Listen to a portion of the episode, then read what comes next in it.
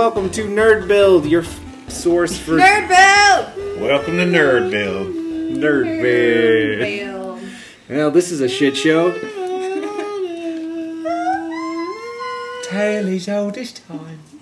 Song is old as rhyme.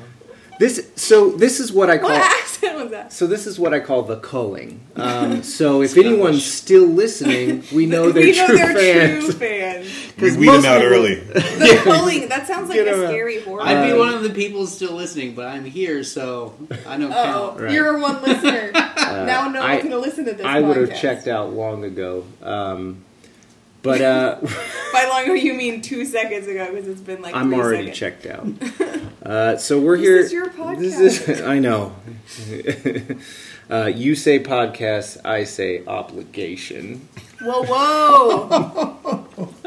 That's, what the true. listeners I like, to hear. If I if I didn't want to do nerd build, I wouldn't do nerd build, and I quite enjoy doing it. And that's why we're here with this week's episode. He just does it for the money. Yeah, it's you know, it's very financially. It's, big bucks. kind of the only thing keeping me afloat right now is Nerd Build. Uh, so we're here this week. We have special guests this week. You, there are only regular. They're in They're the. ro- getting less and less special. yeah, they're they're in the rotating seat. Yeah. Uh, we have our friend Adam Wagner, who last was on. What was the last episode you did? the one where you cried. Oh, we talked about video games.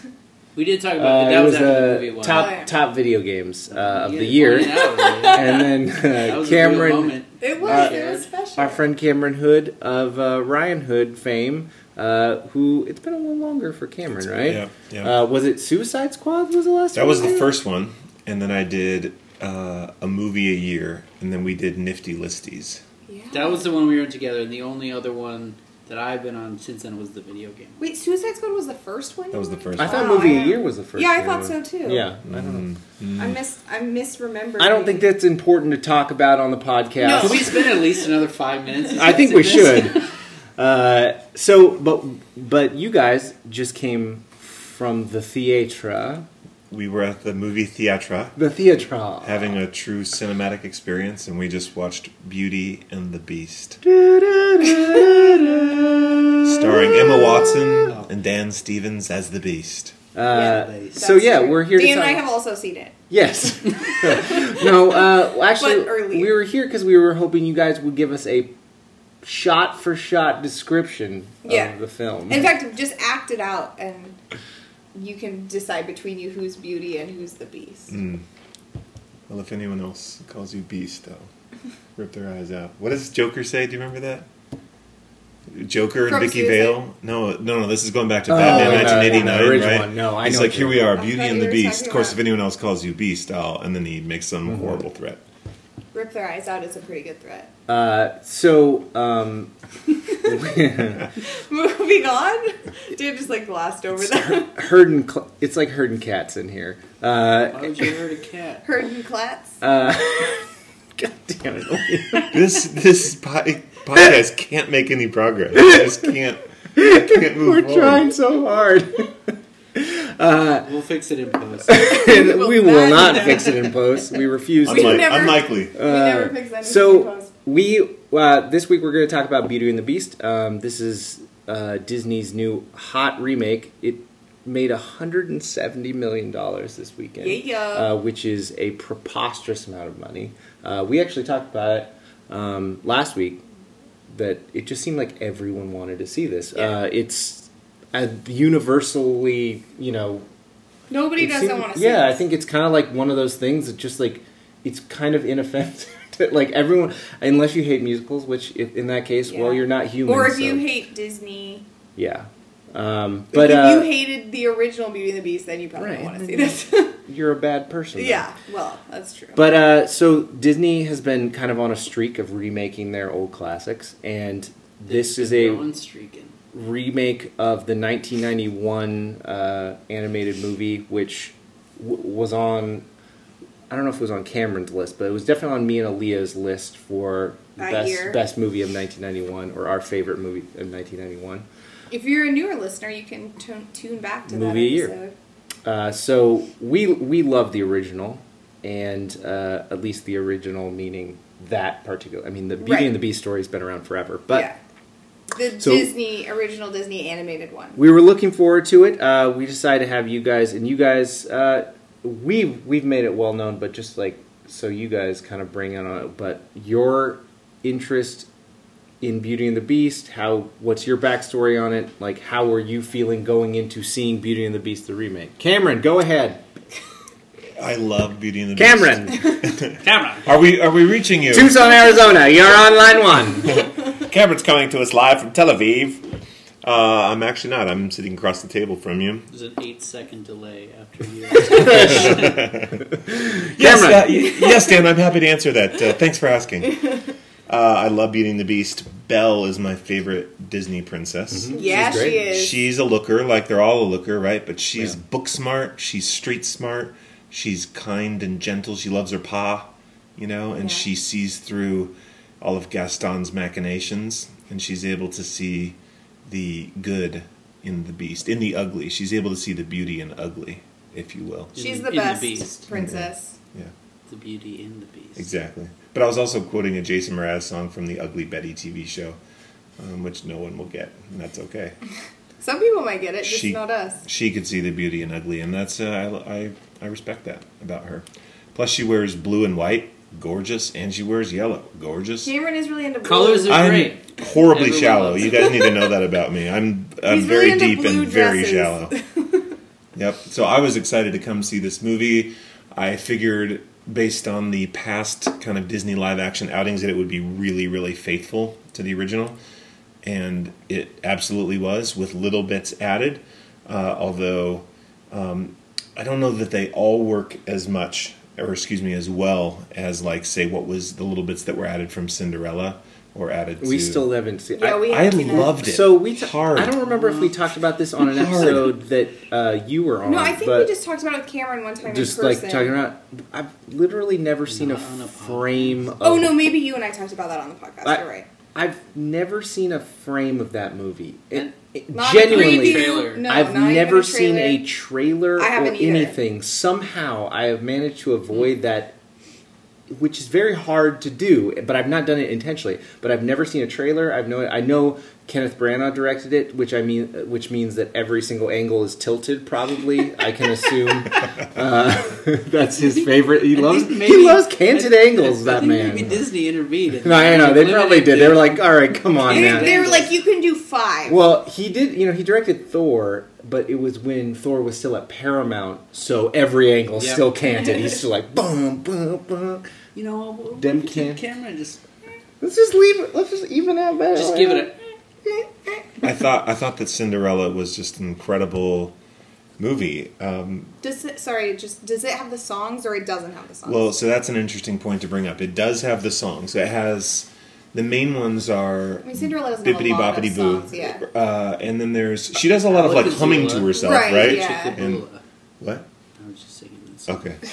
You just so- sing gibberish words. You have Helena Bonham Carter singing song Bibbidi is. Bobbidi Boo, right, as the fairy godmother, and then you have her singing a, a "Dream is a Wish Your Heart Makes." Um, very understated. They're in the movie. She So sings them, but is it kind of like a Jungle Book thing where it was like it's not too like it's some of them are kind of like just brought into the more of the natural progression of the movie instead of like having these big extravagant musical yes, numbers. Yes, and I love that about Jungle Book. It it started to seem like naturally like are they going to go into bare necessities Yeah. here? Yeah. It just seems so appropriate, and they did, but it was in a very kind of natural, So- floating down the Right. river sort of way. Right, like as if he was It's a great actually, movie. he would be actually singing when he was yes, floating down the river. Yes. So then when you get to uh, I Want to Be Like You, there's some context because the first time you get a song, it's presented so naturally. And so now we ha- now we have music in the movie, and it's more natural when it comes out later, even though it's a bigger production. When Christopher Walken sings "I Want to Be Like You," so in Beauty and the Beast, it was a very different movie from the beginning. I I thought this is a Broadway musical with CGI. That's my take on this movie, and it's done super very well. It's done really well. Um, but if you like Broadway musicals, you're going to like this movie, and if you don't like Broadway musicals, you might have a harder time. Yeah, uh, to that point, Dan was saying something. He said I never really listen when he talks. Whoa, but- whoa! Ouch! What were you saying about Good the? foundation for a podcast. and a marriage. I like how that's the least le- less important thing. I was like, listen, Clearly, we're the gonna, podcast is most important. yeah. Um, what were, you were saying something about the film, like the shots and stuff, and then I was saying that it was like they were intentionally filming it as if it was Okay. like a stage production. Yeah, yeah. Uh, I I feel like I, before before we get too far, I, I want to give Adam the chance to his give Oh, his yeah, kind of like sorry. background, just a little bit like of his because like I think that's getting into some serious discussions It that just are very serious what about how I feel said, about this movie. why- But just very quickly, Adam, Yeah. just like kind of like how you feel about Beauty and the Beast, like in general, you know, like your kind of backstory. on I so my family is super big into Disney. Mm-hmm. Grew up like going to. I have an uncle who like was able to get us into Disneyland a lot because Oh, he yeah, worked you're there. Disney. And my mom is a really big family, and they're all into Disney, and we just grew up watching all the movies. So, I mean, all the Disney movies from you know that era, '90s and before, uh, are really big uh, in my memory, and I like all of them a lot. So, um, big fan of Beauty and the Beast, and uh, I don't know. I didn't know really how to feel going into this one. I mean, I, I was excited when I heard that they were doing it, and uh, and then I heard some reactions from people, and I had a little bit of trepidation, and uh, and but yeah, but uh, either way, I was excited, and I, I was going to see it either way. So, um, Okay, so we all love Beauty and the Beast. yeah, Yeah, no, I, I mean it, it is probably of that era of Disney movies, probably my favorite. Uh, I, you know, there's different ones that I, you know, It's a pretty close. yeah, there's I, I really like there, you know Little Mermaid, Aladdin, Yeah. all all those. But I think agree, that I that Beauty that big Beast was my second, favorite. you know, or that that first Disney Renaissance. I think right now we're kind of in that second Disney Renaissance where uh, the first one happened. Then obviously they they're initial classics that were you know we're going back to Cinderella, Snow White.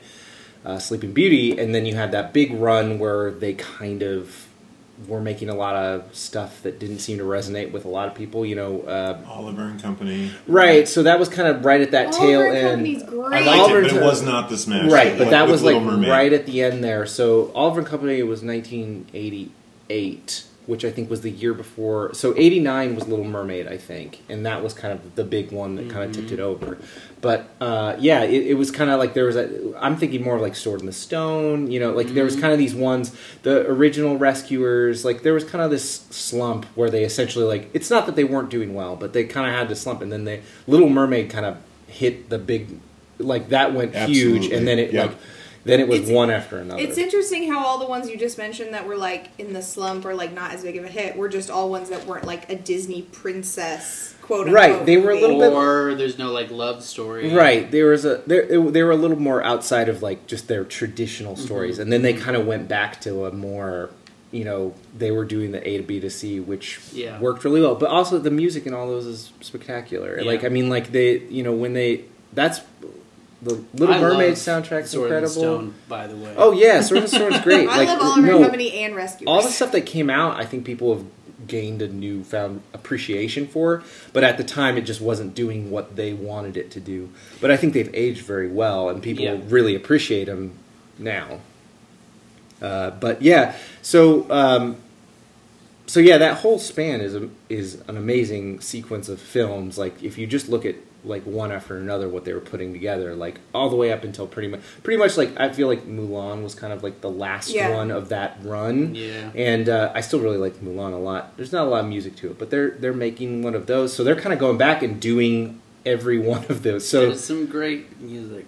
Oh! Yeah, there's not as many songs. well, the though. discussion that I always have is you look at you know when you talk about I've had that discussion with people before about what is the best just based What? on soundtrack. What is the best Disney movie? Yeah. uh, not counting the movie itself, and it becomes very difficult because there's movies like Mulan where the songs there are very few. There's only I want to say four songs in Mulan, or is it three and a half? Basically, it's like three with a reprise. It's the Reflection, Make the Man Out of Matchmaker, and Make Yeah. a Man Oh, Matchmaker, You, yeah. and then a reprise. I think. Like I think that might be it. There maybe is one more, but it's not a lot. Yeah. And then there's like Pocahontas, which has some classic songs, but there's a lot of songs and a whole lot of like kind of eh songs that are like fine but not I can amazing. only think of three songs. Period. From it. Well, that's the point. Colors There- of the Wind. yeah. Yeah. And Just around the river bend. Just around the river bend, Oh, yeah. and then the one that they And then sing in the beginning. Sa- sa- oh yes. Savages. Yeah. Yeah, Savages. no, oh yeah, I forgot Virginia about Company. Savages. But Virginia Sandwiches, Company is sandwiches, the one. sandwiches, sandwiches. That's a I, delicious I think song. it's got to be Little Mermaid or Lion King. I think have to have the most Best the best soundtracks. I think it's one of those two. I I vote Little Mermaid of those. Little two. Mermaid, Part of Your World. Uh, there's help help me out here. What's Kiss the, the what's Girl. the early Kiss the Girl? Shut your Yeah. mouth. That one's so good. Yeah. What's Under early the one? Sea? Or Under the Sea. Mouth. Under Yep. the sea. I mean, I think un, or under, the uh, Poor Unfortunate Poor Souls. Unfortunate Souls. Fathom- poor Yeah. unfortunate souls. so good. It's Yep. so good. Yep. I mean, Lion King is also outstanding, Really good. but the, yeah. the, the super memorable songs from Lion King are "I Just Can't Wait to Be King," Yeah. "Circle of Life," Hakuna- "Can You Feel Hakuna the Love?" Matata. Be prepared. Tonight. Be prepared is a lesser one, but still important. To But the, they're, you're, And who- they're all Matata. good. That's five. That's Yeah. five Yeah, They jams, are. right? Can you feel the love tonight? Man, Yeah. that's great. So Aladdin, what do we have with Aladdin? Uh, the big one, A Whole New World. Yeah. Um, One Street Jump. Rats. What's that one? Street Rats. I think it's called one. Jump. Isn't it called one, jump? Is one it? jump. One jump. If only they'd look closer, Yeah. they'd see there's Yeah. more, so much more to me. Friend like me. Friend All right, He's that's great. that's the jam from that Yeah. movie. Uh, oh, Prince Ali. Prince Ali, fabulous he. Yeah. Yeah, but they're all but for some good. reason that's that's next tier down to me from Little Mermaid I and Lion agree. King. I agree. Yeah, Just Little like one Mermaid's- step down. it's, it's one step down. But Whereas it, it's One a, jump. My my, my Yeah. point is like it's a really hard conversation because you have ones that are very highly like dense with amazing songs and stuff, and then you have ones like on the far end which is like Pocahontas, but most of them kind of fall in the middle where they have like four, three to four really good songs, and it's tough to like pick which one because like individually there's songs that like put other things uh, like I I would. I have songs that I love so much in Hercules, Oh, but God. I also, as a whole, wouldn't put it on the same level of something like you know, Right. like a Little Mermaid. But uh, won't say I'm in love is like maybe my Yeah, favorite Disney that song. song is like so good. it's so good. Like When you said Belle was your favorite Disney princess, You think Meg, Popped oh, into Meg is mind. great. Meg Meg, from Hercules. She's so Yeah. sassy. Uh, I Love her. She's great. Yeah, One Time in Love is she's really less good. she's less like not to say that like s- s- there's that as they went on a little bit further it seemed like they made them sassier and tougher and like Yeah. more Yeah. standalone like i like like when you look earlier on not that belle isn't helpless Yeah, there's no got- question but yeah. she's she doesn't get a lot of chances to be like you know fierce you know Yeah. like and like ariel same thing like she doesn't really get a chance to like you know do that but And she is very independent. no, there's no question about think it. that- Sleeping Yeah. Beauty is basically like on the Well, opposite that's the early ones. Yeah. I think that the although it was pretty similar to the original one, um, not to break out of the musical part of the conversation, No, but but the new Beauty and the Beast, I think they did a good job of making Belle even more like she Right. has. Right. she's even she's even more of like a strong female lead. She takes even more initiative. She stands up for herself. Even I mean, not that Belle Belle was already those things. I think in the original one, but they the new one does a good job of adding in new little scenes and set pieces that make that even more obvious that she's mm. like doing what she thinks is best and what's good for her and she's you know Yep. and all taking a little stand for herself All the little moments with um, her father, where she's like helping him do all of the Yeah. you know, like, Like she understands everything that, that he's doing. Yeah. Like she's involved. She sees Yeah. it. She understands the process, Yeah. so that she can help. yeah. there's she's like clearly very with it. that part where she just like it, it- you know it's sort of like a one minute scene that isn't really focused highly upon but she just like invents the washing machine yeah. suddenly and Yep. you're like yes that's amazing but they don't even. What even did like she dump out of the little mini like barrel that she was like demonst- the the little like prototype that she had? It looked like I thought it was chips. flower petals. Flower petals. That was flower petals. Fucking- No, I like. I for some reason I wasn't like paying total attention in that part, and don't she did remember. it, and it was remember. like, and I like saw for a second. I was like, were those potatoes? Probably. No, oh, potato chips. probably oh, oh flower no. petals. Was it? Yes, it was probably like soap sense. or wood chips. Maybe it was chips or something. Oh. I don't know. They look like know. potato chips to me. That's dumb though, and not what was in the movie. Well, so so yeah, that that leads well, let's just talk in general about uh, just the cast from top to bottom. Yeah. Let's start off with that because you're leading into with Belle and just kind of how she is. Oh, actually, really quick, just about the music thing. Uh-huh. I think, even though maybe it doesn't have as many, I mean, I, I would put Beauty and Beauty and the Beast up there also with like for me, the songs in that movie like are pretty similar, getting close to like Little Mermaid level. Yeah. Um, yes, Cameron. Well, Are no, you I was gonna- after you, I want to go next. after Okay, you. no, that's pretty much. I just we didn't. We were sort of talking about all the other ones, but I personally always loved the songs for Beauty and the Beast, No, and it's up um, there. It's I think it's maybe a half step down from those. Uh, But I think I it's think it's on Aladdin level. me. It's got some. it's It's- got some memorable songs, but to, so to me, my thought uh, is this: that what are the what are the memorable songs from Beauty and the Beast? Gaston Yeah. is one of the most Yeah. memorable songs For the me, whole thing, and Beauty Belle- and the Beast itself. I Belle like- has I think moments. Bell's my I think favorite Belle's song. song Um, in, is like one of my favorite songs. It's it is my favorite song, Beauty and the Beast, Yeah. and then Gaston. but there's so two. many parts to it, and it has it's all exposition. It's all meeting characters and exposition, and so it's not, Not like as this. much It's like not a like a standalone song. torch song. People don't go to bars and sing it like the way No, they sing you "Part can't. of Your World," right? I kind of want to. well, that'd be great. I'll just do all the voices. the other super memorable or super important song to me is "Something There" when they start to fall in love. That's a great Yeah. song. Yeah, It that furthers song the plot. really I love good. that, right? But it's not like a standalone Right, song like a lot of the full other ones are. The the songs from from the animated movie really serve the plot. They're mostly there for the plot, with the exception of like Gaston, which is just That really catchy and well written, and. Beauty and the Beast, which stands alone as a you know massive hit on Yeah. soft rock and radio. Be Our Guest is pretty standalone. Uh, Yep. I mean, it's it it furthers the plot, but like that is just a song from front to back. Yeah. I think. Well, I guess I guess maybe we should wrap up our conversation about the musical thing by just kind of going through what they kind of added, uh, because it, it, it is important to mention that they wrote They a added new, new, a new song, and then They used an old Several song that had been written songs, before no? for the original one, but hadn't been used in the original. so was the I might be wrong. Was did they pull anything from the stage? Musical? I don't think they pulled anything from the stage anything from the musical. stage They, that was the original idea. We're going to just do the stage musical and we're going to put a bunch Right. of money behind it and make it awesome. But they ended up not pulling in the new stuff that was in the stage musical and instead of writing new stuff for it. Did when you guys saw the movie today? Was there the little featurettes, like the music video and the other thing at the beginning? no. So no. mm, that must have been when. So Dan and I saw like the first showing. It was like a special showing, um, and they played the music video for the Tale as Old as Time song, Beauty and the Beast and the with Beast. Uh, John Legend and Ariana Mhm. Grande. And then they played uh, sort of almost behind what would be a behind the scenes if you like bought the DVD of um, talking. Al, it was what Alan Menken and right Dan. What's the other guy's name? The two music guys. uh, Ashman or What were the featurette that we watched that was before the movie that we saw? It was like uh, behind the scenes about the music, basically, where they like talked about it, and they mentioned that one of the songs they had been written originally for the fir- when it came out, but it wasn't put in the original animated one, and so they added that in. Um, and then also Wh- they, which one? Um, You're not thinking of Human Again, are you?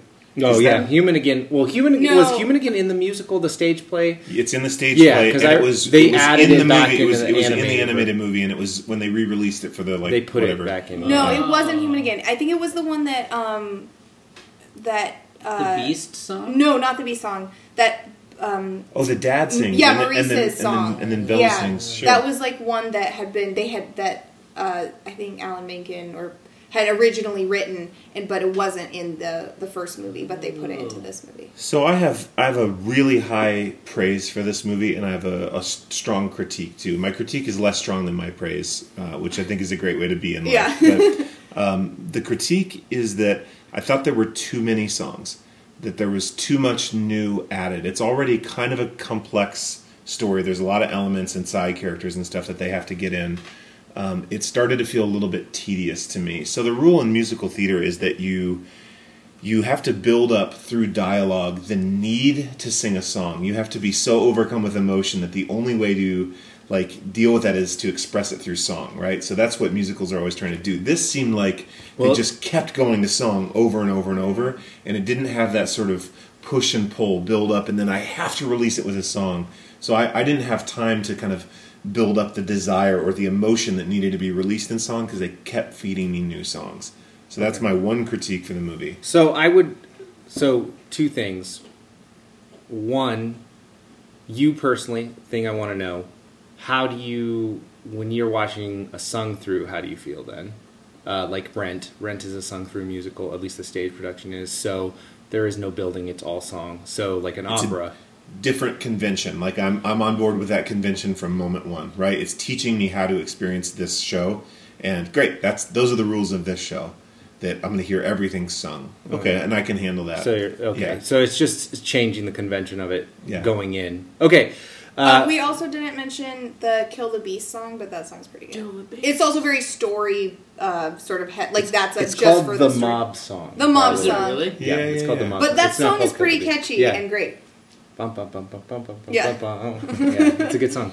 Uh, I t- to provide, and then I'll let, we'll let both you guys weigh in about that same thing because I would say I am the total opposite of that opinion, one hundred percent. In Okay. that all the downtime when there was not singing, I was checking out.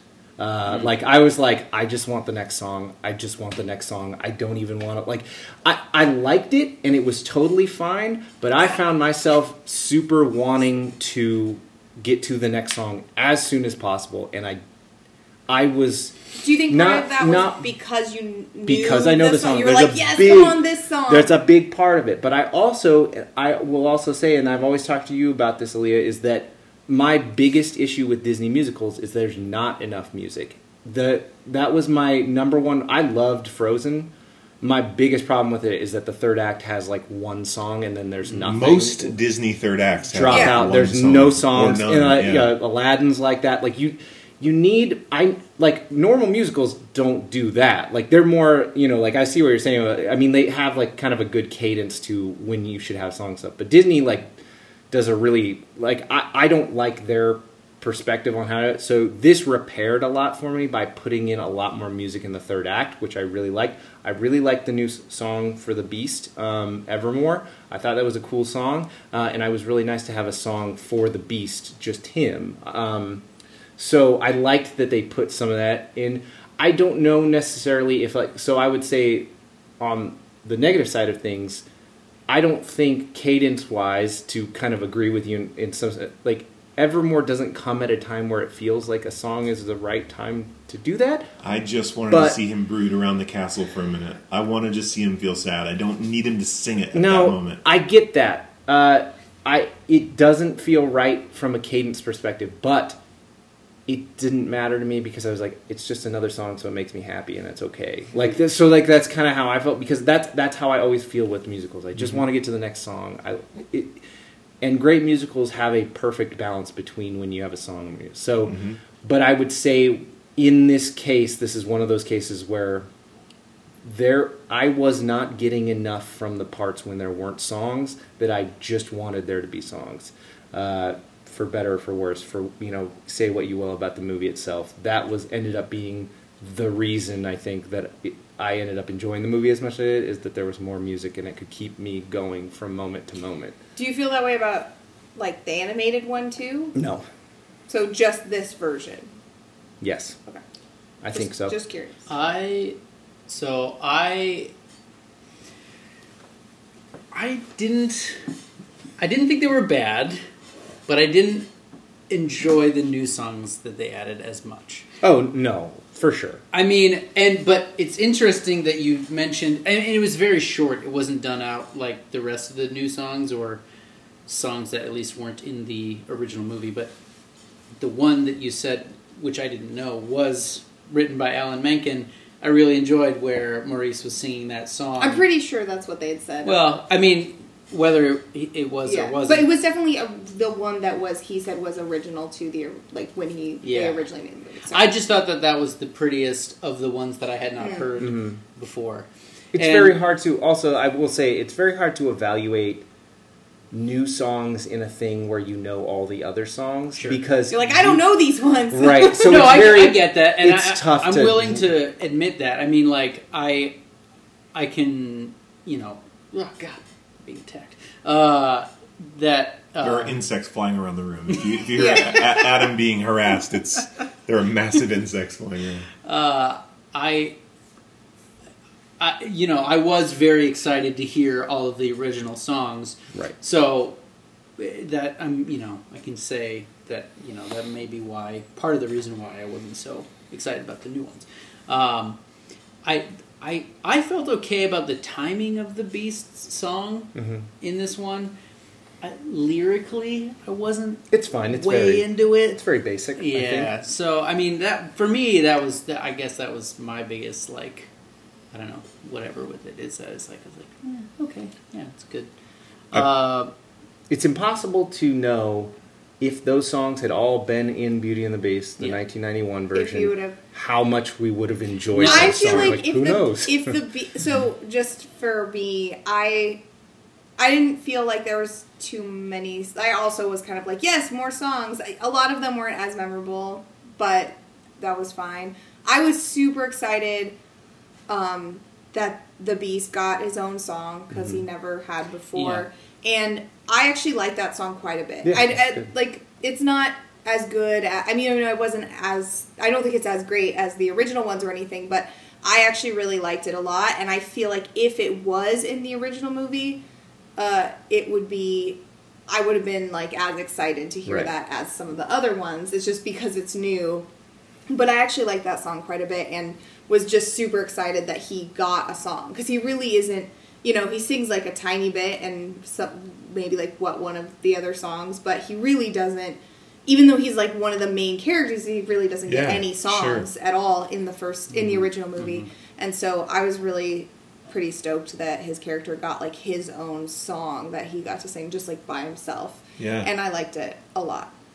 So I promise that there is uh, high praise coming for this, but uh, the the biggest, the other critique that I have, I guess, is that I found "Be Our Guest" to be tedious.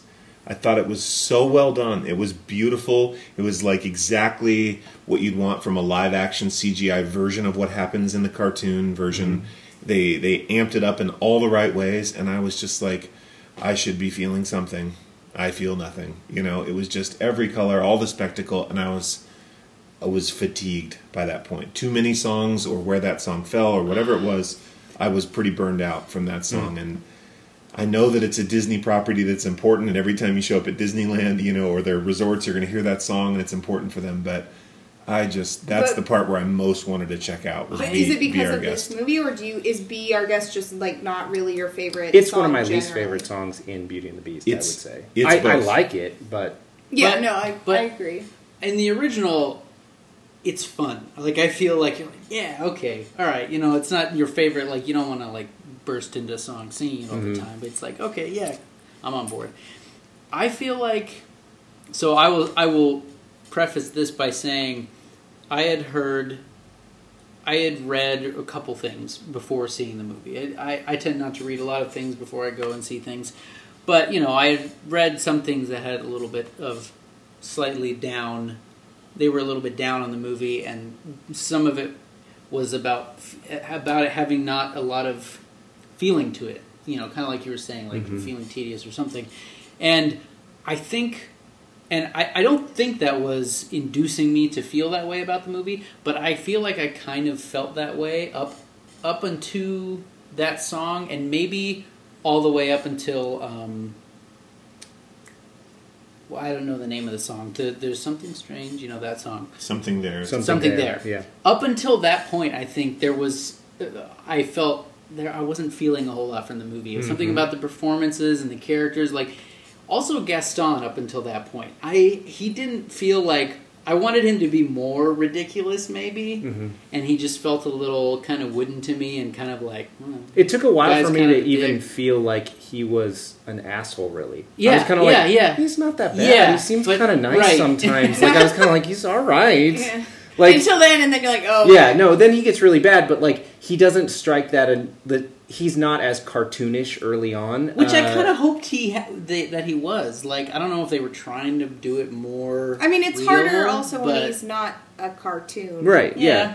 But I, I just mean he wasn't as flamboyant as he is in the movies, which is fine. They probably needed to tone it down a little bit because he is super ridiculous. But I felt like it was maybe missing a touch of that that flavor to it. Like Yeah. you wanted it to be because I kind of was like.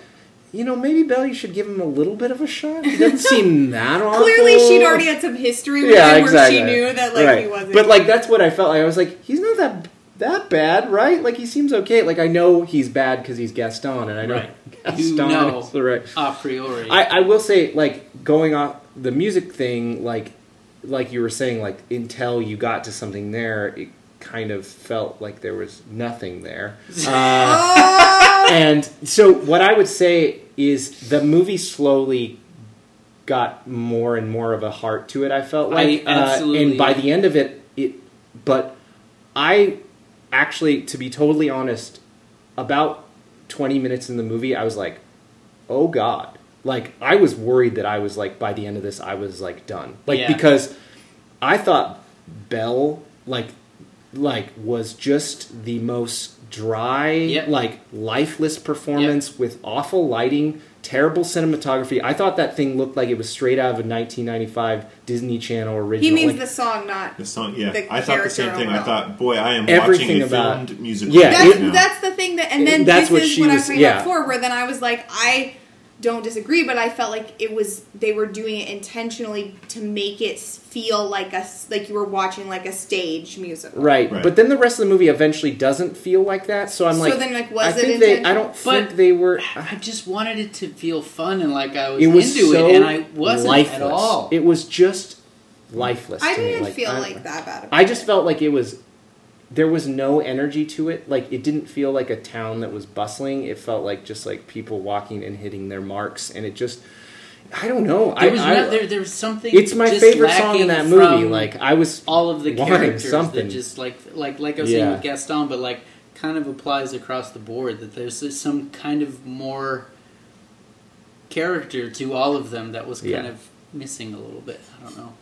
I feel like And- I, th- I I know they probably did it to make it more historically accurate, but the part of that song where she like goes to borrow the book, return the book and borrow the new book, and his library is like six books, and she doesn't get to like roll on the rolling ladder. I was like, I'm "Where's all- the rolling ladder?"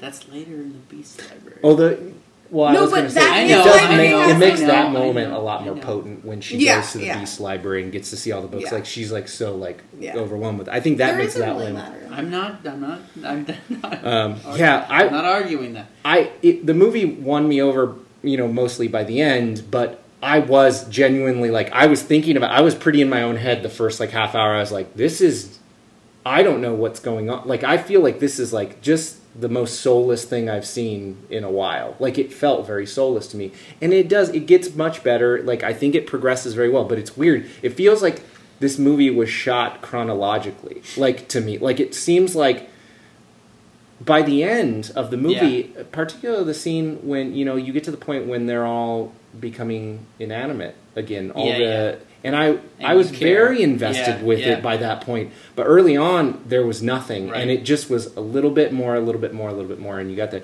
And it wasn't the traditional thing of where you know you take a while to get adjusted to characters and you like you need to like them and stuff like that. But it just felt like I was just like this just feels like someone like was just making an exact copy of a thing that's already been made and they didn't care about it at all like it but fortunately it, it, it I want gets to say one more thing about um, "Be Our Guest" Mhm. because I I feel like I felt similar to you, Cameron, and to me though I feel like it's kind of along the same lines, like not feeling a lot from from watching it, but also I don't know. There's something about the way it was done.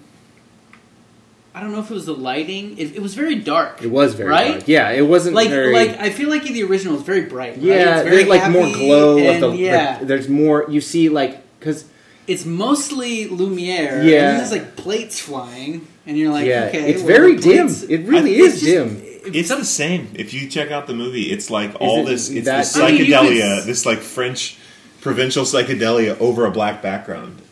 It's just this was yeah. CGI version of I it. think- maybe it's Yeah. the maybe it's just the color tone. Though, My Yeah. biggest about it. problem It's just- with the with that song was, um, they sort of make this big point like in the scene before that about how like oh that's just a hairbrush it's not alive and then literally like every plate Everything and every alive. spoon and everything It's a funny joke though. The hair. no brush i really Yeah. like that joke but then it makes like it's sort of when we were when be our guest came on it sort of took me out of it because then i was like wait are all these plates alive and all the spoons are alive and like but that hairbrush wasn't i don't know like the the physics of it which in the animated one I never like second Right, guessed at all. right. I was suddenly like, wait, but how are they all flying around?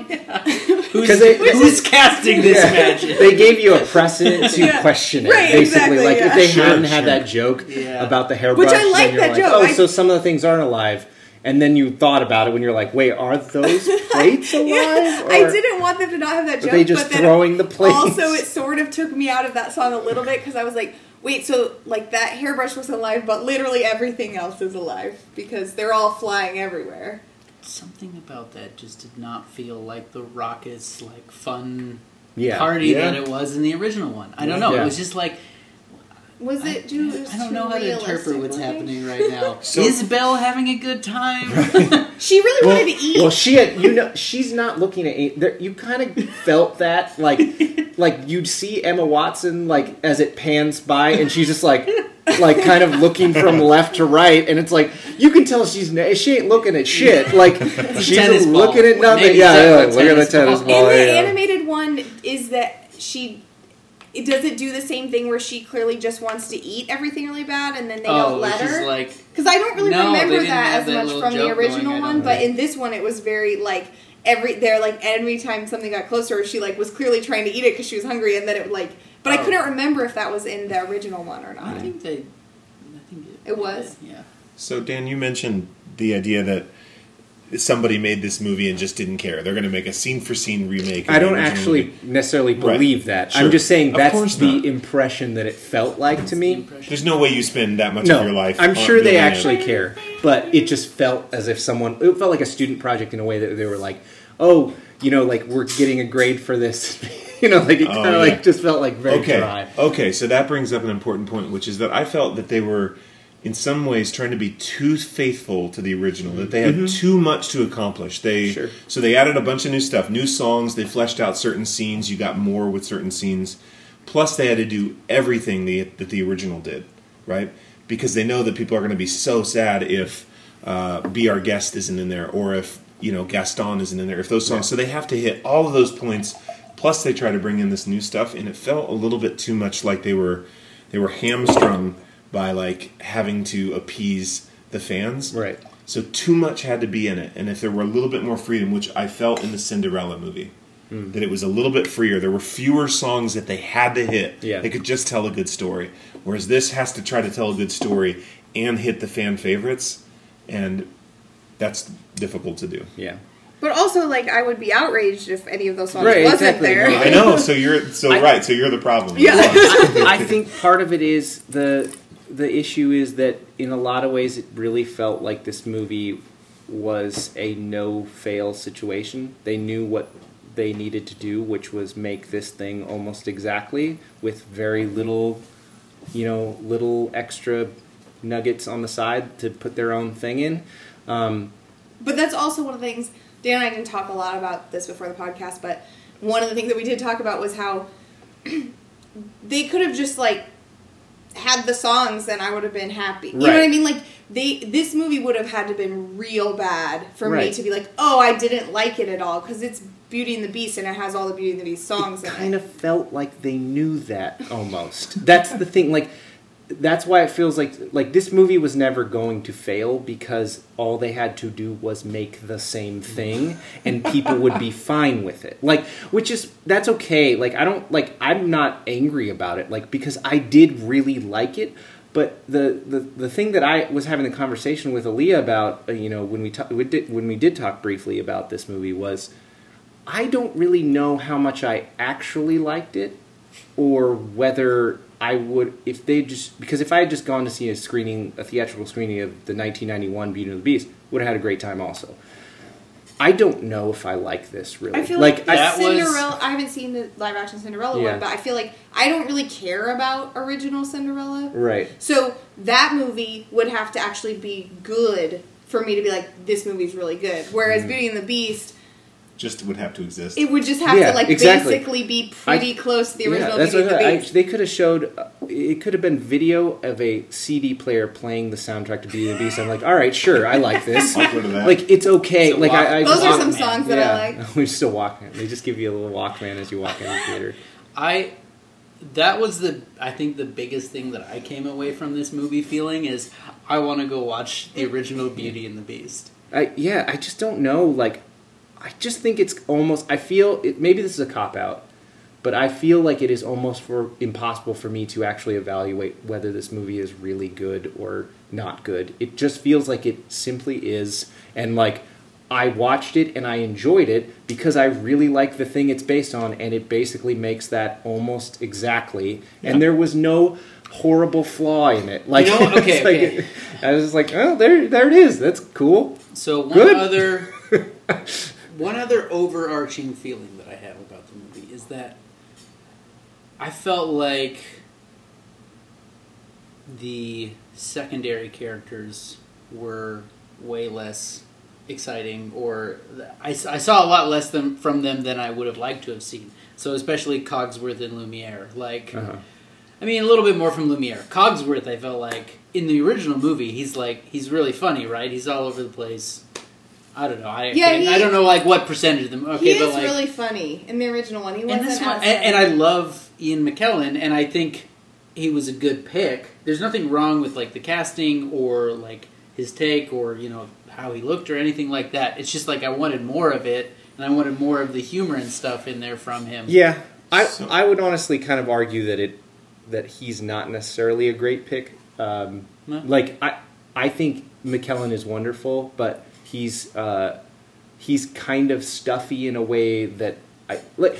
I agree. Cogsworth is a little stuffy, but he's got this kind of like I don't know. There's this kind of like He's looking for permission to let his hair down. Yeah, little he's- Like, he, he's- he can't ever quite give it to himself. Whereas Ian McKellen's like, nope, very stuffy. not having but anything. but I mean, they could have written him differently, right? Like Yeah. that's not. I mean, like he could have. Right, it's not like He Ian could have played a different character. The words that he was Yeah. having to Yeah. say.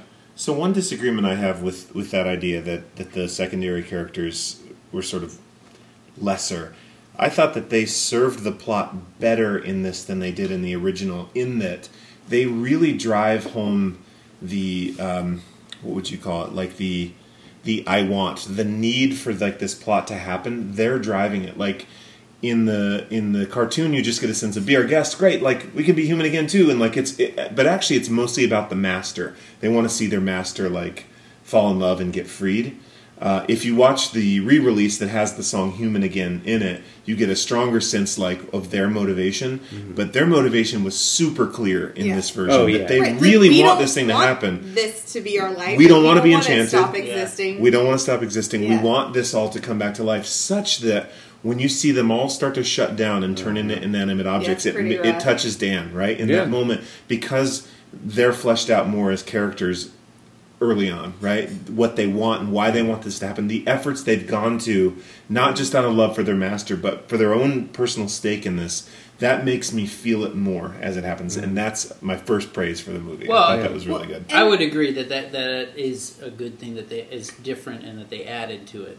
I don't know if that is has to ha, had to be done at the exclusion of that other stuff, but I agree that that is a good difference. Yeah, there. I think Mm-hmm. the it is in the same criticism that we're kind of having about the other aspects that we have previously brought up, but uh, it does feel like there is a spark missing from the characters in a way that they just don't. It does. It doesn't feel like they just don't feel as alive as they did in the animated. Um, it, it does like I, I think Ewan McGregor's like does a really solid job and Mhm. stuff. It feels like everyone's doing a good job. It just there's nothing's It's too nothing- precious. Nothing's just- bad. It has to be bad. the original. It's like too close to the original. I Yeah. think. I think right. that- Nothing is bad. Everything is good. It's Yeah. just too faithful. I you know? thought that Oh, they actually not that they seem more alive, but I thought that I the fact that you get say more. a praise and then sorry, go ahead. No. Sorry. No, no, no, no. no. Just I- the I fact was- that they get more backs, like you know more about the people that they were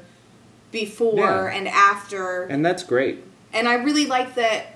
Not just for them, but all of the, like one of the things I really liked about this version of the movie is that you get more backstory for all Yeah, the characters. Like you- absolutely. you know more about them. You know more of like their motivations. You know more about what uh, things have happened. Like I liked that you sort of get more of a sense of like why the beast is kind of an asshole before you know this whole Yeah, yeah, everything yeah. and the thing with Belle's mom I thought was pretty interesting and because those are all kind of things that like you don't when you're watching the animated movie you don't like think oh what this is missing and but then sort of thinking about it afterwards you're like okay but yeah but like what happened to Belle's mom. Like she's just not in it and that's fine. You never question it when you're watching it but but I, I liked that they added more of that in. Like I, it made the characters especially some of like the um you know furniture characters i thought a little more intro had a little more depth because of it. And they maybe that doesn't necessarily isn't mutually exclusive to what dan was saying about like them feeling less alive in the sense of like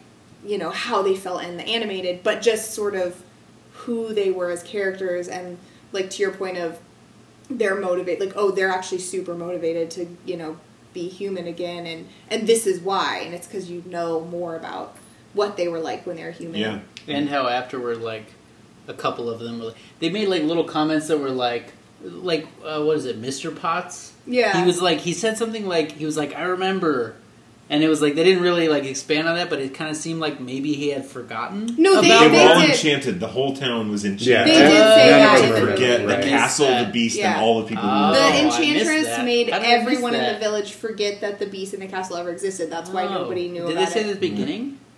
Yes, it was in the Yeah. exposition in the beginning. i also liked that there was totally a little more about kind of with the enchantress part Yeah. Um, it also was a thing I never questioned in the animated one, but in the beginning of this, when they show like how the beast and the castle and everything became like that, I was like, so this enchantress just rolls in and like curses everybody. Like, I guess maybe she sort of had seen, noticed that the beast was a huge asshole, and but it sort of felt because everything is more real because it's you know real people and stuff.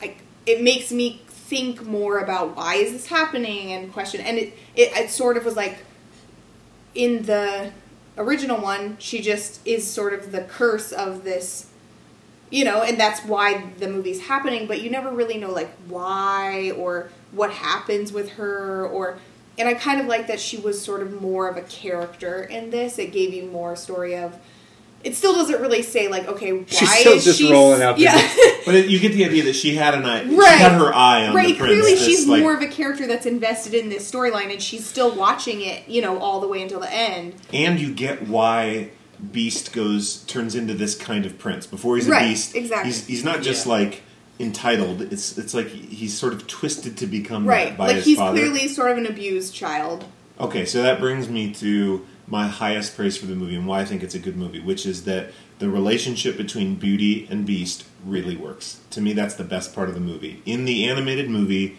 uh, a lot has been said about how lovable the Beast is, how the animation makes his facial movements like very human despite being grotesque. You love Beast in that movie, and I thought I'm, I'm it's unlikely that I'm to like this beast as much, but I thought he had like such a good development from unlikable dark character to starting to understand him and why he was to see him respond to the kindness that Belle shows him to see Belle respond to the kindness that Beast shows her that for me worked really well. That was organic. So the central story that this movie has to do I thought did really well.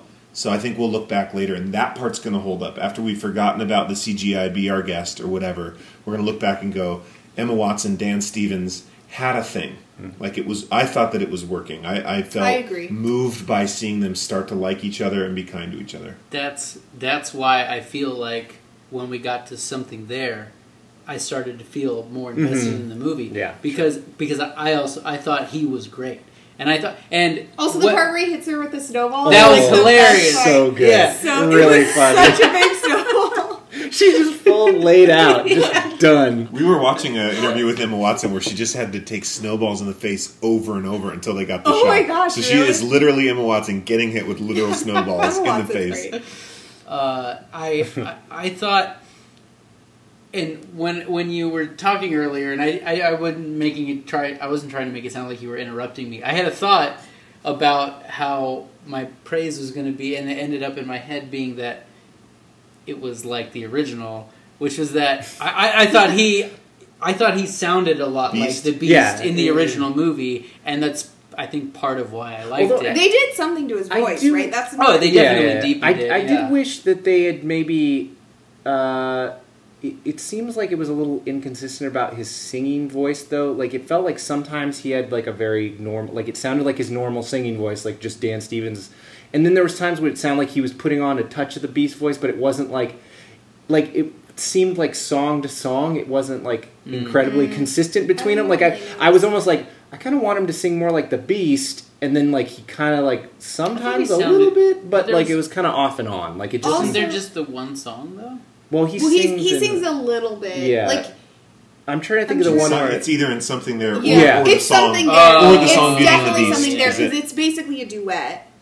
That song is a duet. Like Belle sings and then Yeah, he sings right. and then. One great move is they make Dan Stevens sing with the teeth in his mouth. Oh, they so you can hear the kind of lisp That's that good. Beast has trying to sing Yeah. through this. Yeah. Also, Horrible can we mouth. just talk for a second about how Dan Stevens is super attractive, but I don't. He's a handsome man. But it's I- not that just well- that he's like a handsome man. Like I don't know why he's I mean, very he's- attractive, but he's very attractive. he's an, a sexy English bloke, and I don't think you I can. guess. I, so. I mean, I'm not, I'm not, I'm not saying he's he, he ain't fugly, but I mean, I don't know. I was just like, okay, I know, but that's my point. Is like he. I feel like objectively, not he, like he's ugly or unattractive, but objectively, he's just like. I think he's a the pretty good-looking guy, like tr- traditionally but watching handsome. when I was watching um, The Downton Abbey, I was just like, downtown. yes. Downtown I- Arby's. I would eat a beef and I cheddar wanna if go you to handed it to there. me now. I would eat it in front of you in your presence. I also would Arby's eat is that. great. So to me, You're that listening brings to up the Arby's cast. I, that's a bit. Wait, wait, wait, I have to finish. this Sponsored one. all right, okay. I uh, I think wish. that that proves another success of this movie and the original animated movie, which is that when Beast is turned into a human, you're happy that it happened, but you don't like him more. No. You miss don't. Beast. Neither does Emma in Watson. both cases. Yeah, right, and they neither do. does- That's a great That's, joke. makes it's their such a good joke that Emma Watson kind of misses Beast. Yeah. That shows you what the filmmakers did in making you love him, and what Dan, you Yeah. know, Stevens does in Yeah. making you care about him as Beast. That's a win. That's a huge Yeah. win. Also, his hair's real bad when he's a human. That's true. It's not great. I the only thing I was going to say was uh, that of of all the characters, and especially toward the beginning of the movie, with everything with Belle and feeling like, okay, I'm not feeling a whole lot here. He was he, he was one of my favorite characters Yeah. in the movie, as far as being like. I, f- I feel something from him. Yes. I feel like you know The he's a whole real time, character from the beginning. and yeah, I'm interested in him. Yeah, He does a very good job in a character that could easily be not that interesting and kind of like Dan and I have seen other people act as the Beast in other situations. not great. Not as good. Uh, but yeah, it, it could. It's a. It's an easy. tell you later. it's an easy role to just play very straight and not with much heart, and I think he plays it very well. Uh, and does a very good job for, to make you root for that relationship. So Totally. I, I think that's absolutely um, a, a really strong part of the movie. And I think uh, you know it's true. Like I think like be, as you get more invested in that relationship, it makes the movie a little bit more. You know, I don't want to say salvageable. That makes it sound like it's awful, but I, and I feel like uh, you're more invested. Dan yeah. hated it. I, I really didn't. I, I don't. I again, I stand by my statement that it's very hard for me to evaluate this with any. Right. There's no way to. I know everything's subjective, you know, I, and we we make that very clear on this podcast that we're just saying what we like and whatever, and we know that it's not, you know, the objective truth. And I don't really think there is with movies, you know, or any media, but. It's even harder than normal in this case because it's so deeply t- rooted to nostalgia and the way Yeah. that I care about the movie initially, and this movie being a part of my childhood so much. It's it's so hard to evaluate it, um, and I think the things that end up sticking out more are, are maybe the negative things, just because it's like, oh, that's the thing that's not as good as the old version. Right. So I, I get that, but I also think that it makes me give it a pass in a lot of ways. Like where I'm just like, well, it was still Beauty and the Beast, and I love Beauty and the Beast, you know. And and I think they got enough of the things really right to not because I think I could have easily been like, well, they really screwed that thing up, and like that's how I felt the first thirty minutes. Yeah, but central among those to me is the relationship Yeah, between Beauty absolutely. and Beast. And I think they that has to work, and they nailed that. I think they maybe did. I think they at least Hit it. did as good of a Hit it. version of the '91, if not better. if not better. Absolutely. High five across the table. You know what I, I think, think- they did really well? It's just a little thing. Is when he turns into a human. That little, the little like swirly light thing, you Mm. know, where he turns in the Sure. yellow Yeah. Sure. light stuff. Yeah. I thought like just CGI wise and everything that looked very good, and, it And- looked a lot. I mean, it looked a lot like the original one, but I thought it was done very well. yeah, I, I. I agree. The Dan and I, if I could speak for both of us, Sure. are both sort of of the type of person that's like we were talking about, like, oh, this is at all like the original one. We like it, but I think a lot of people more. I think we're in the minority. I think more people are of the mind that are like, It's not this- as good as the original. If this so- isn't good, Right. then I'm gonna be even Harder, harder yes. on it because I'm comparing it to the Right. And a lot, pretty much all the uh, other people that I know that have seen this that also really love Beauty and the Beast really liked it. And Mm-hmm. so I think that Dan and I maybe aren't a very good barometer of that measurement because we're more on the side of like, oh, if it's at all like it, then we're pretty much on board.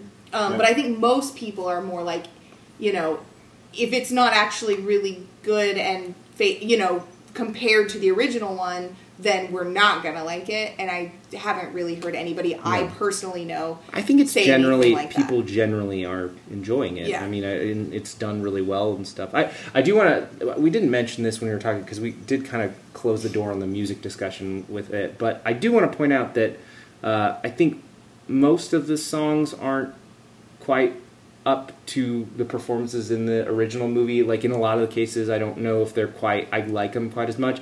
The the the major exception for me was Gaston, Yeah. and I thought that scene was amazing. Yeah. Like it was my favorite musical performance in the whole movie. I thought they which that scene has a ton to live up to like Yeah. for me because I love that scene in the movie and that was it, they made it so funny. Like I think Josh Gad is so good in this. He did such a good job. There's a lot of, you know, like those clickbait articles about the him being the first gay Disney character whatever. Yeah. Like Which I Uh, honestly expected there to be more, and I was like It was- waiting it was for the underplayed. moment, and then it was It just was like very- at the end there. I was like, uh, is that what yeah, everybody it, it was very? No, I. They made I more said it was this a to Dan, conscious- but what right. what the what the actual thing was that all those clickbait clickbait articles were based on was that he's the f- them talking about this movie. He's the first openly gay Disney character in the sense that the actors and everyone talk like said that he is gay. Yeah, like Yeah. in a interview, in an interview or something. But not Josh necessarily Gad in the movie Said is, like uh,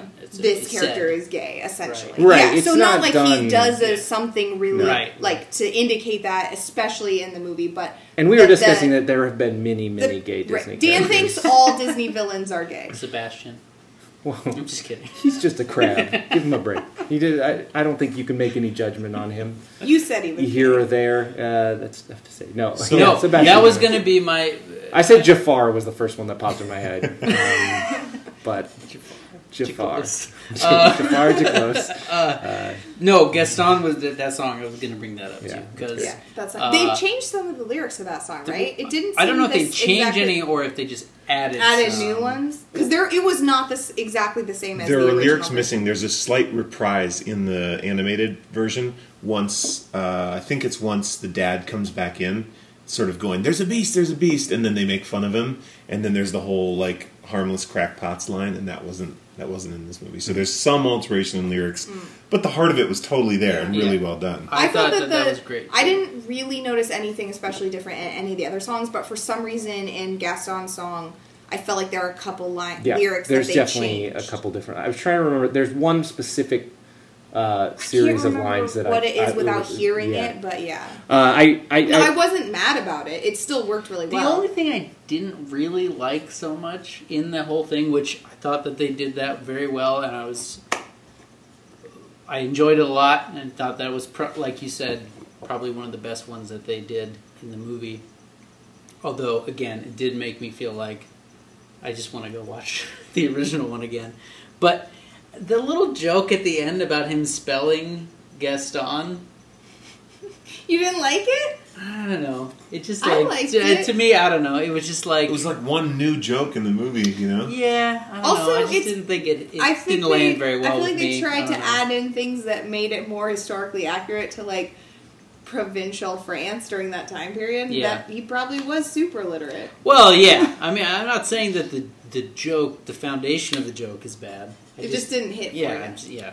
I love So- that when. Sorry, go ahead. No, you. you I, I was just gonna say one more thing about that song. Well, I, I- love I- the part where he like picks up yeah. LeFou. He Yeah. like picks up the girl and then he picks LeFou up puts his because finger in the rest of it very, Yeah, yeah. the rest of it um, was very sort of realistic in the sense that like you wouldn't have to be a cartoon to do any of that whereas like in the animated version of that song he like when he does the eggs line doesn't he swallow Yeah, like through, yeah. like however many eggs Yeah. and like clearly a real person couldn't do that but i felt like Unless, that unless they wanted to make it super ridiculous, So- like CGI. Right, but I felt like that him picking up LeFou and Isham the girl added more of that sort Yeah, of like yeah. ridiculous cartoony nature was- to that number. It was a great moment. I, the the particular there's a few different lyric changes, Oh, but the I one particularly that popped in my head when we were talking about that was "Who has brains like Gaston, entertains like Gaston, who can make up these endless." Oh, yeah. refrains Yeah, like- that was great. remember- It Yeah. was great, yeah. I, But I, I was really like, that is not. Yeah, I was like, that's really cute because it's very Yeah. like self-referential Yeah. and Yeah, stuff like yeah, that. I liked it. Uh, That's, but- I wasn't saying that that was bad that that song was changed. I just that, that was the only one that I noticed was different, but I still really liked it a lot. I laughed at that quite a bit. So every time I come on your podcast, I'm always sharing my religious opinions, you know. And as as a, a resident Christian, I always want to like share those thoughts. So Tell us what with you think. well, ch- so with uh, Josh Gad's LeFou character, like I just guarantee that Middle America right now is losing their shit about the fact that Disney is foisting their gay agenda on children, right? Gay agenda. guarantee it. Gay agenda. Their gay agenda, right? Which I don't personally have a problem with. Great. Put it out there. Let people see Yeah. that. It was Foist handled, your gay agenda personally. across. It was handled in a very just subtle, Yeah. understated. If that's who you are, do you remember that in the song? It's like "Be free." Yeah. Like the the woman singer, you know. Yeah, the, at the end where it's Right. like the three guys and she dresses them as girls. She and just then and the the one, one guy's guy like yeah. likes it, and she's like, "Great, Yeah, go forth!" yeah. Right? It's very it's very subtle, but either way, you could say Disney is pushing its like dark gay agenda, and I I have I have family members, I guarantee it, who who would spot that, and that would be the only thing they know about this movie, the only Will they be talking point. to this podcast? Probably not. but that would be the only that's the that would be the only on. call point out of a, a movie that has lots of great great thoughts, and we would focus on Disney as being this like having this this agenda. But a couple things I want to point out. First of all, other Disney movies, Cinderella, the the main point of that movie, have courage, be kind, find your strength, and do it with kindness. It says it like five times in that movie, right? Find a way to be fearless and do it with kindness, and then um, this movie, an interesting point just for all of my super judgy Christian brothers and sisters. If you remember her one ally in the town, do you remember who it is? The library owner, mm-hmm. who's like this black man who never joins in on the mob. Do you remember? Yeah. He's always like, this mob is out of control. Isn't He's he part of the clergy? Yeah, He's part of the clergy. He's like Yeah. the Yeah. local priest or Yeah. So just- for the. what I just want my my people, my my religious people, just notice. Like Yeah. that's awesome too, right? Yeah. The the administrators of like learning and books and literature who support Belle when the whole town is small minded and Right. doesn't. That's church. So see that too. Love Disney for that Yeah. also, right? And the one to, guy that reads is the guy that's accepting. Right. That's exactly right. And he happens to be a church person, but Middle America's going to miss it, and they're going to go this Yeah. movie with its gay agenda. And I'm Well, like, just Uh, it made 170 million dollars this weekend. I think there's plenty of middle Also, America just that the actually fact went that out. there's anyway. A lots of point. things where the one priest in the town is like the bad guy, right? Like just to the That other does extreme, happen, right? sure. So I'm saying like the fact that they purposefully made this one guy who's like, like you said, like the guy that is helping Belle and is the one that's providing like like Books and learning and yeah, supporting. open-minded learning, not scolding her for teaching a little girl to read, um, which I thought was also an interesting addition Well, that I we liked don't about. want them to get ideas. I like so that's just I was just that was adding to your point where it's not only that they you know did that but also they made a character that in a lot of things might be sort of the targeted villain um, a lot of times like if it's like the closed-minded priest of the town. But in this case he's like the open-minded person in the town. And he was not caricaturely drawn. Just No. like the gay character was not drawn with too heavy of a hand. It was all like very Yeah. gentle and subtle and that's what i want in my storytelling Yeah. because that's what characters and people are like. Yeah. Agreed they did a good job Yeah. theological points check hit i hit him Are we going to talk about auto tuning? are we going to talk about Did emma do watson as belle Yeah, we have lots of things. I have like several more things to talk about. So get comfortable, folks. This is going to be a two-hour podcast. Settle in. oh boy. refresh your beverages folks emma watson as belle what do you think what do you Uh, guys like She's fine. she's fine I mean, like, I, I think she's. I think Emma Watson, period, is fine. I, I don't think she is a particularly interesting actress, uh, at least not ever in any of the things. I think she has potential t- to do interesting roles, but she was supposed to be the, the, the female lead of La La Land, and then think Really? she dropped out to do this. Or I'm not sure exactly how that worked, but uh, I, I think that worked out well for Emma Stone. So, If, uh, if any, if I was already going to do another thing, and then somebody was like, "Do you want to be in Beauty and the Beast?" I'd be Yeah. like, "Yep, whatever the other Well, thing is, there- I'm out." But I, I think, and she's, uh, you know, she was great as Hermione. I mean, like, but I, I don't think that she particularly, and, and she doesn't. I mean, like, her singing voice is very pleasant, but not. Well, like, they said. I think they said to my- in the um, in the sort of little documentary thing that was shown before our screening. Didn't they say that this is the first time both her and Dan Stevens Yeah. have done a musical performance? yeah. performance? And Dan of Stevens any kind? comes across a little bit better in this, I think. But they, than she but does. both of those people are not really like singers in the sense that they had really been No. in a musical ever before. Well, but I- and I'm not saying that he wasn't maybe, but to me his voice sounded less auto-tuned than hers did. Yeah, it sounded like she definitely had a little bit more.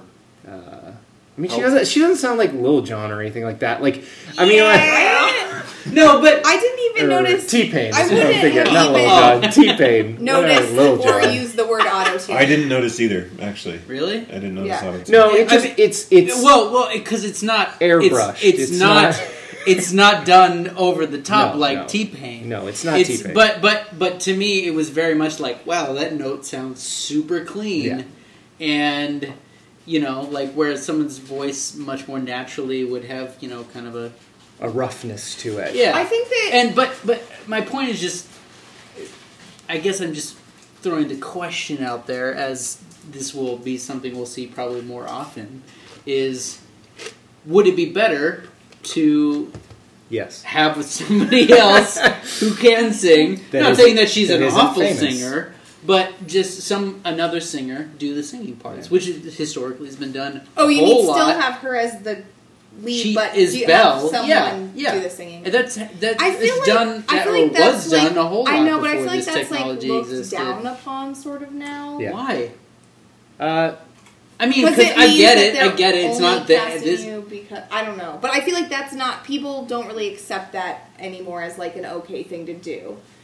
even if that's not the case, let's say we don't do that, right? Like, let's say we don't separate those. You know, let's not. We don't do a Danny Elfman as Jack Skellington kind of thing. Uh, Which was stupid because Danny Elfman would have been great. I think his voice, his speaking voice, would have been spectacular. Yeah. It's like because he has a, you know, like we've talked about that before, but Yeah. Jack's speaking voice is one of, for me, the weakest parts about Nightmare Before Christmas. It's not. I don't think it fits him as well as his singing voice. But uh, let's say, that But they- I'm glad that they did have Danny Elfman. yeah, the it was singing awesome. voice. Yes, he's Right, we mean spectacular. that- no, that's we mean I that mean. right. I know it's the opposite. of Right, but, But I know I get it. I, in that case, that's great, and it worked out and stuff. But I think generally that's not going to happen very often, and they're probably not going to. You know, most celebrities that are going to be in these are going to want to use their own singing voice, and that's an opportunity for them to do that. And Emma Watson's totally fine. Uh, I I don't think she, there's anything wrong with that. You know, like She's great. she's fine. Uh, cannot crap on her.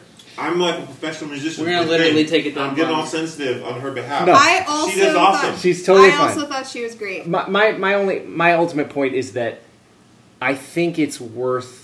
I wish that they would look more into casting someone that's less known. Dan always thinks that about everything.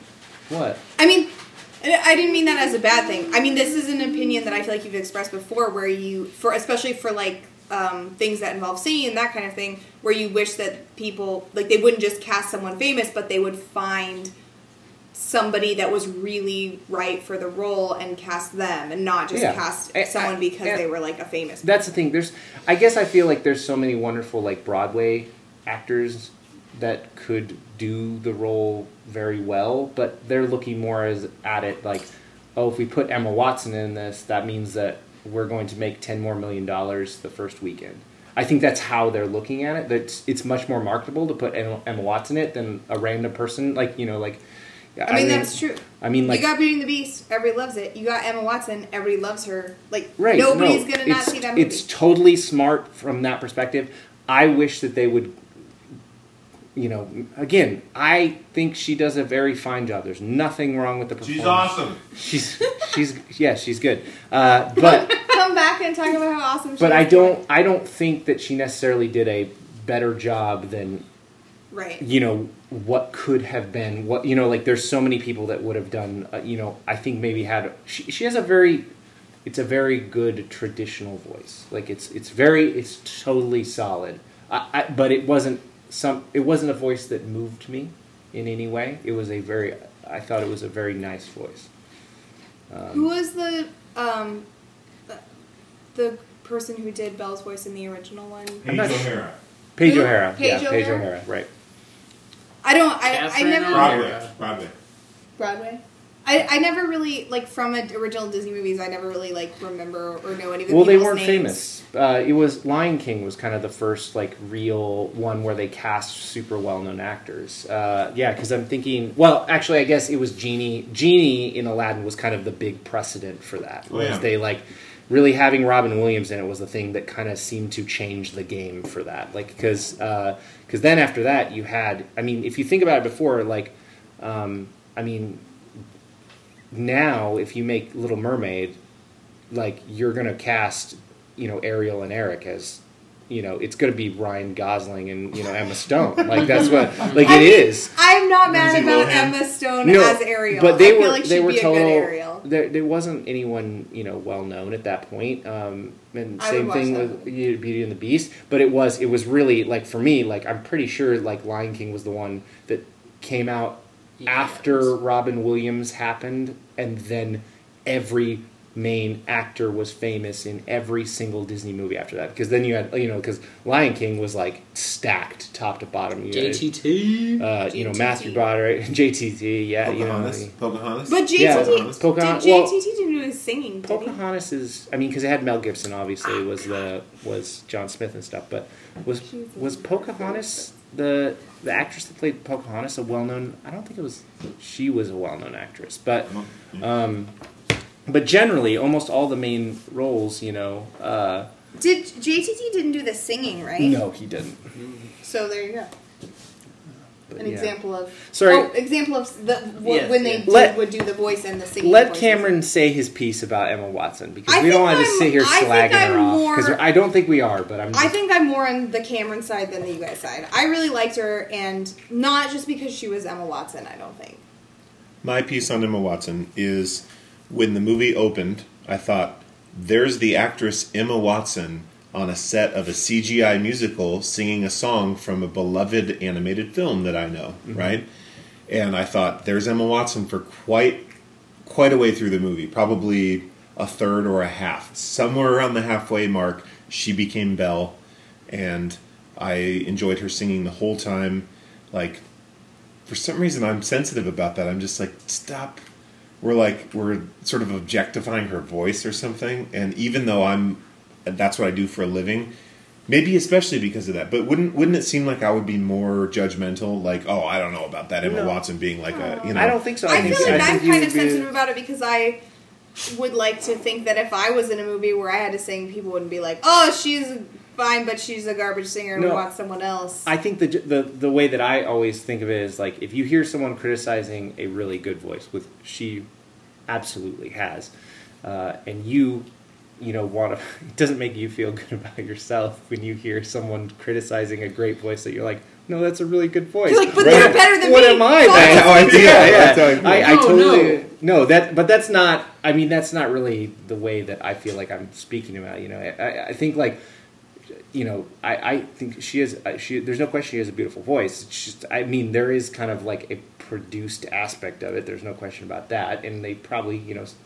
They touched her up a little bit. I think, uh, I think there's a tone to it. but- Dan kind of is sort of sensitive on the other side. And you can correct me if this is wrong. On the other side, where he's like the sort of like casting people just because they're famous thing versus casting someone that you know it's like okay well yeah she's a good singer like that's she's great she's better than me um, i mean not that that's saying much but like she it's it's not that she's not questioning that she's like a good or not good singer. It's that you know they cast her who is she's a good actor and a good singer, but like they may maybe could have cast someone else that would have been even better for the role, but they didn't because whoever that person is isn't like a major famous person that would. I think Agreed, right is that agreed. is that kind Yeah, of what totally. Yeah, and that's why I really appreciated like you know when when they did the Phantom of the Opera adaptation, like Emmy Rossum wasn't like a really well known like she wasn't like she's pretty famous now because she's been in a lot of stuff since Yeah. then. But when she came like No, when she, was she- at, that no was, like, one knew who Emmy Rossum was and in. she was like really good. Like you like this is like that she's an amazing singer and like now she's not even really known for being like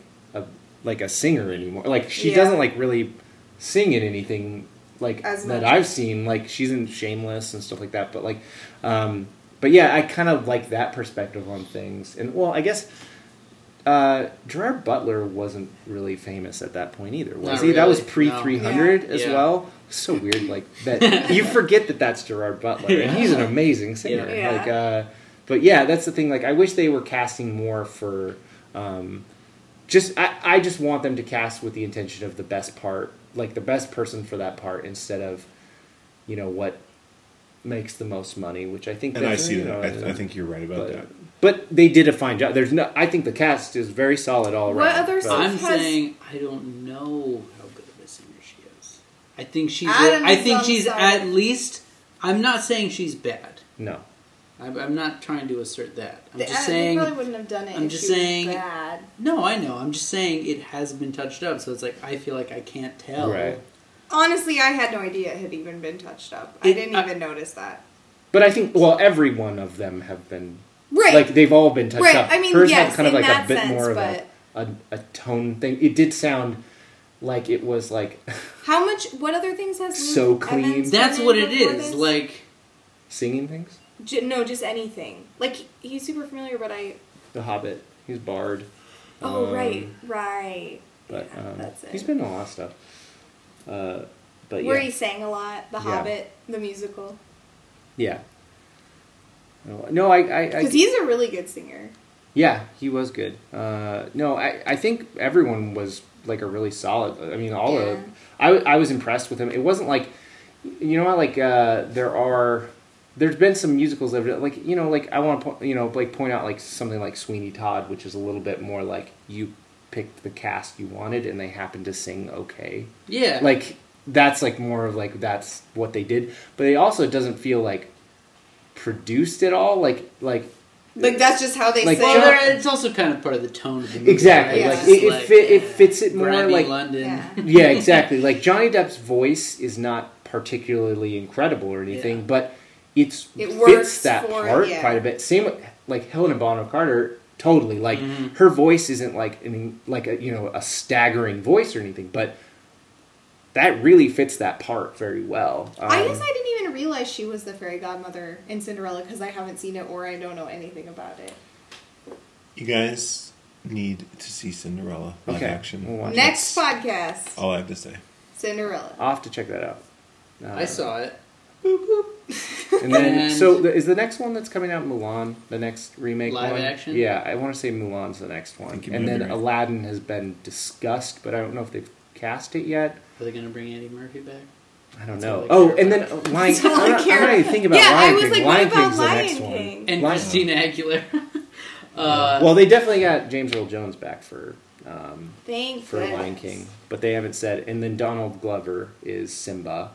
Uh, I don't know if he's young and old Simba, Yeah, good question. or because he has kind of a voice that could He maybe could probably do both. straddle Yeah. both sides if he did it the right way. But And I hope that's Timon a, and Pumbaa is Dan and Cameron. I'll do it. We could do it, Will you yeah, do it? let's do it, I'm yeah. in if you're in. let's do it. All right. I'm- All right, you're hearing it here first. Get Favreau on the horn. um, I think that I'm, I'm excited about that movie. I think that'll be cool. Yeah. Um, but hopefully they get Jeremy Irons in. I want Oh, they yeah. they need Jeremy Irons in that. Uh, Matthew Broderick, I don't care either. all Um, I was going to say about Cinderella is that I think I remember enjoying it, but like But you were super drunk. No, yeah, I get trashed and saw Cinderella. Um, no, I just uh, for me, I don't remember. I, I just I it's like not like oh, I want to go watch it again. You know, Have you seen the Cinderella with Brandy? No. They make Cinderella all the time. Yeah. In all sorts of different forms. I think it was made This for was my TV. favorite. Didn't we go on my birthday? Didn't you and I go to Roadhouse for my birthday? That's quite possible. It's I was just telling the story the other day about how I'm I'm terrible at remembering who I see movies with. if you want to know what I do on my birthday, it's go with my brother and my friend to see Cinderella. I think that sounds like a great birthday. Which was dude, I'm the most like Except hopelessly haven't seen that romantic movie, person, dude. Couple bros today seeing Beauty and the I know, I know. I think. Well, spe- uh, oh, sorry. Well, speaking of which, my favorite moment from this whole movie was I think it's around the time of the song Something There. I don't remember if it's within the space of that song, but they're walking on the bridge and she's got a book and he's just sort of bumbling along like Yeah. he is, a little bit too big, a little bit too oafish. And she's wearing some just sort of plain but beautiful dress from the period and she's reading literature and I was just like this is the life I want. yeah. Because I'm just a big bumbling dude, and I want to walk on a bridge next to a girl who's like trying to enlighten me into the ways of literature. So that that and then he, he like touched me. likes it. Like she stops, and then he's like, "Wait, is there more?" Is there and then more? she reads And she's book. like, "There's so Yeah. much more," you know. And so, then he's like, "It's like I'm seeing it for the first time." Because he's looking at his estate. Because mm-hmm. before he was always like, "Mrr," and so and he that didn't, didn't like come see across as, as cheesy. Actually, No. I thought no, that was just no, really I, no, I thought, simple. I and- also really like that part a lot. yes, good job beating the beast. Good job. Killing it. That's what I'm saying. That's the point in the movie where it starts turning around for me. Where Yep. like I start caring about things. And he he seems to be fairly like they have that whole thing about how he had an expensive education and stuff. It's not Yeah. that he like doesn't hasn't already read all those things, but like experience in, experiencing it with her, and she's the one reading it, and they're you know he's doing it together and seeing everything through this new like lens of of her and how she's seeing it. Yeah. Um, The lens of love. The ones that boo. so my my take That's on what this you were movie. saying, whether you wanted to or not. pretty much my take on this movie if i were to go into my siskel and ebert like moment is that this is like a can't fail disney movie with a big actress uh, and it's going to be likable no matter what it's got all the songs to me it's like a little heavy with songs personally but uh, what starts as just a cgi broadway musical somewhere in the middle catches you unawares and you realize that you like every character you believe every character and you you believe this love story. So somewhere in the middle it transcends what it started. All the judgments you had when it starts it wins you over.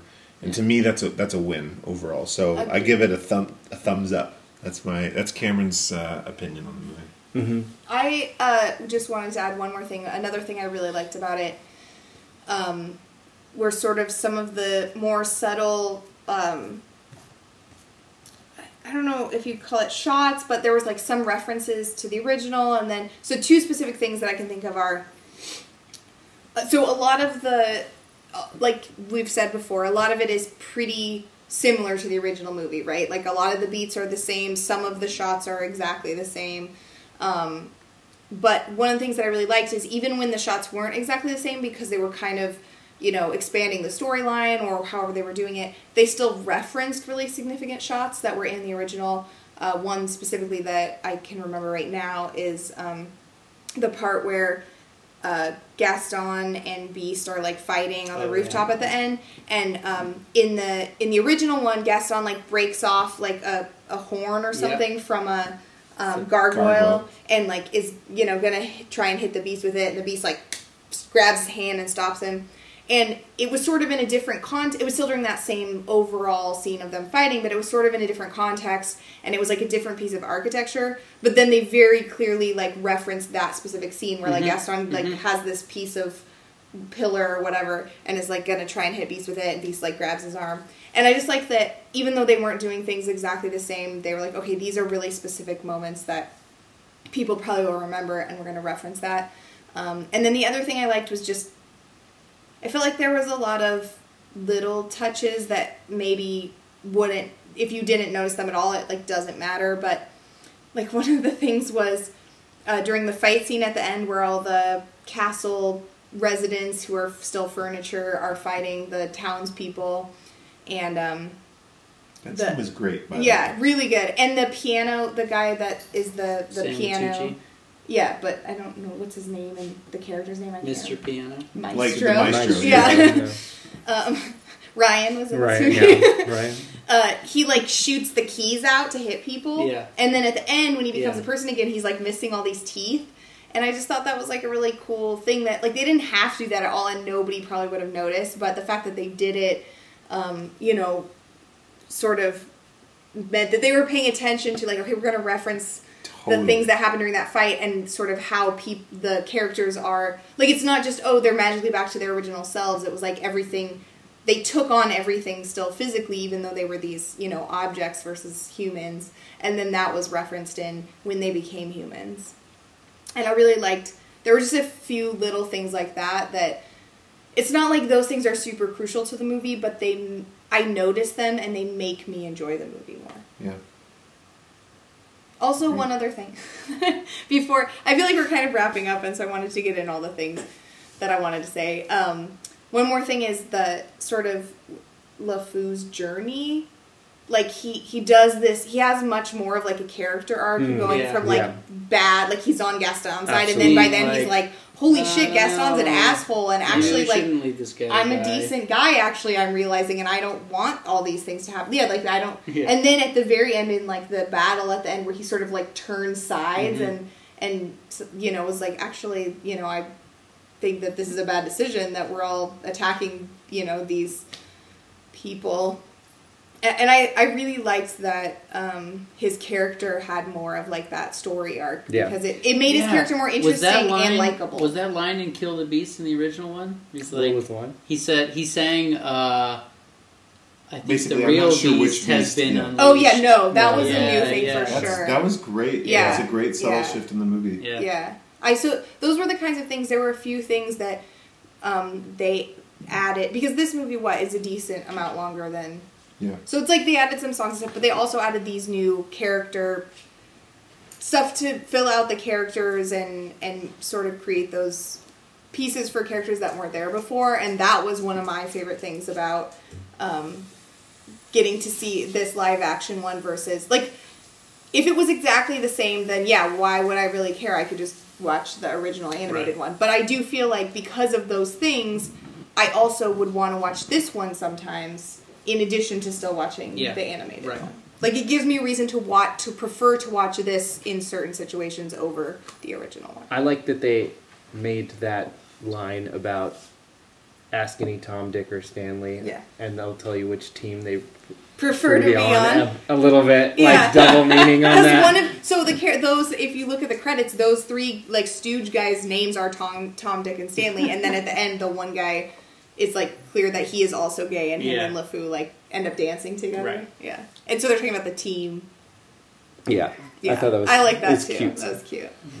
So one scene that's in so many of these movies, uh, princess movies, especially. Princess Bride.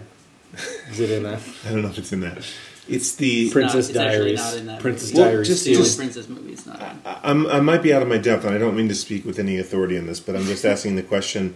There's a there's a lot of times a scene where the girl has been getting ready and is in the dress and appears at the top of the stairs. This is mm-hmm. like a movie trope, but, it's Right. it's I don't want to say trope. It's an archetype. It's deeper in our psyches than a trope. This idea that she is prepared, she presents herself like all dressed up and ready, and comes down, and ah. everybody's eyes light up. That's a good it's point. the the closest male equivalent I can find is like Batman putting the utility belt on, or Rambo like tying the like mm-hmm. you know red handkerchief or whatever. We have that. Guys have that for sure. But I have a, a goddaughter who's three, and she will seriously be like, "Don't come in the room." Like she gets dressed and she comes out and she's like, "Ladies and gentlemen, presenting," and she says her own name, and then she like walks into the That's room, amazing. and we're meant to like ooh and ah, and she like starts humming and does a little dance like along with her own It's like humming. the she's all that coming down the stairs in the red dress. It's that. It's absolutely so.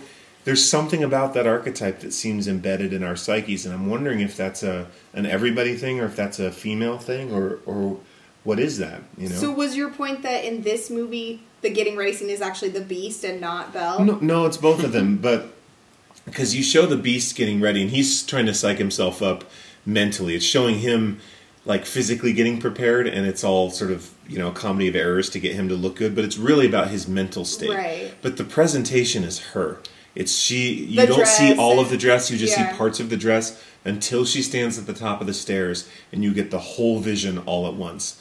And it was so iconic that it caught me caught my attention. I was just like, this is in so many movies. This Yeah. is hugely important. To I like us. her little you- like metal like Yeah, her little pieces, earpiece. little earpieces. Those were yeah. awesome. Really Yeah. cool. Yeah. Yeah. I like I those a was lot. into that. So is your point that you think that's bad or good, or No, just I- you wanted to mention? I wanted to mention it and see if you guys noticed that, or if it's I guess I hadn't really thought about it before, but yeah, that is very obvious, like major thing that happens where like it's like the getting. re- A lot of times it's like a montage where they're like picking out their outfit or whatever, and then it's sort of like the reveal.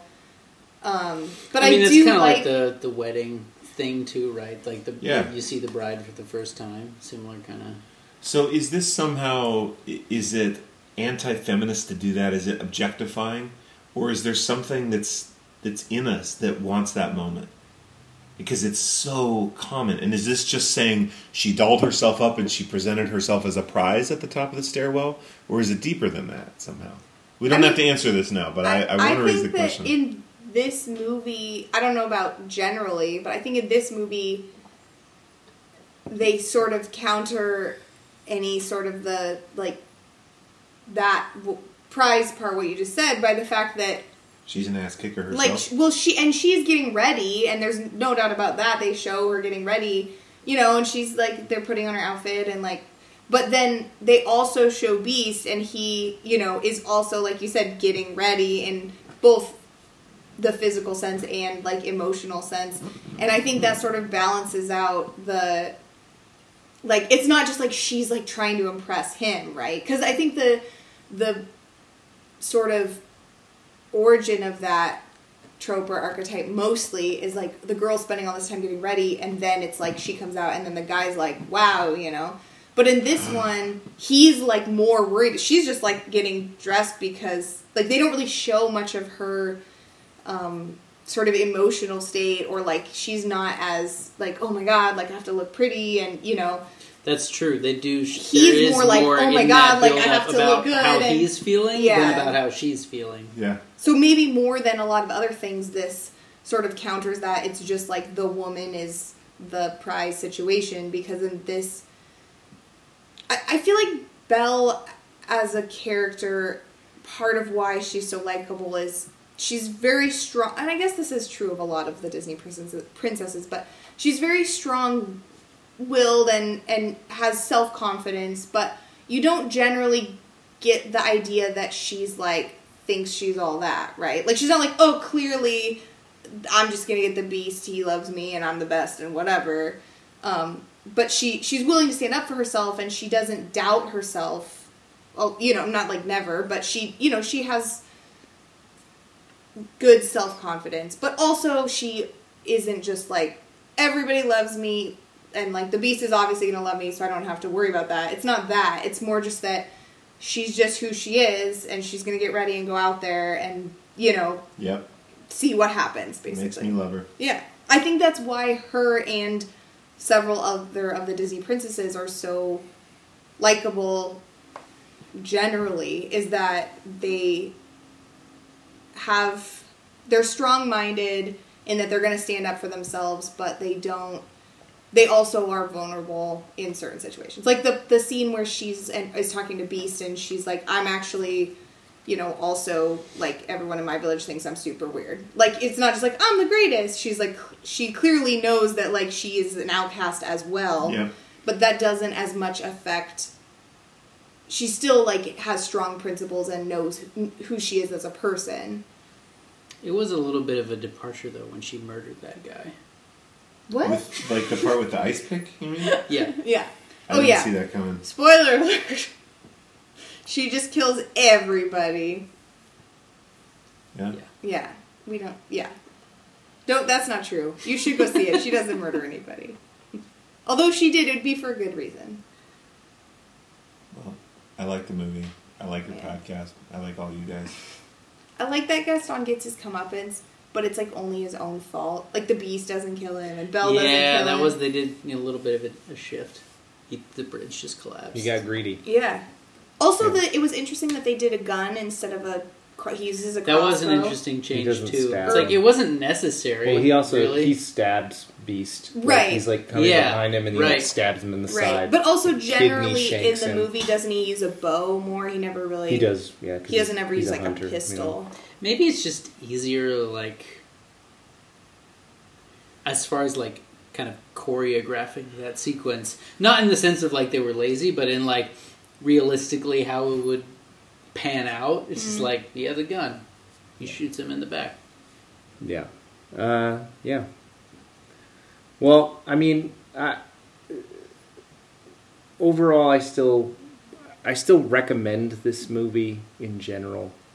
I think I have my trepidations about it, and I still, uh, you know, one thing I do want to like follow up on really quickly about the way that it looked to me because I don't think the movie looked partic- particularly striking. Um, I thought it was a little bit just a little cold and it didn't have a lot of you know we talked about be our guests you know uh, stuff like that and, and Belle and the songs and they they just it doesn't have a great look to it. And i think part of it's the lighting. As it got later on it's more dark and i think that might have contributed why it looked better.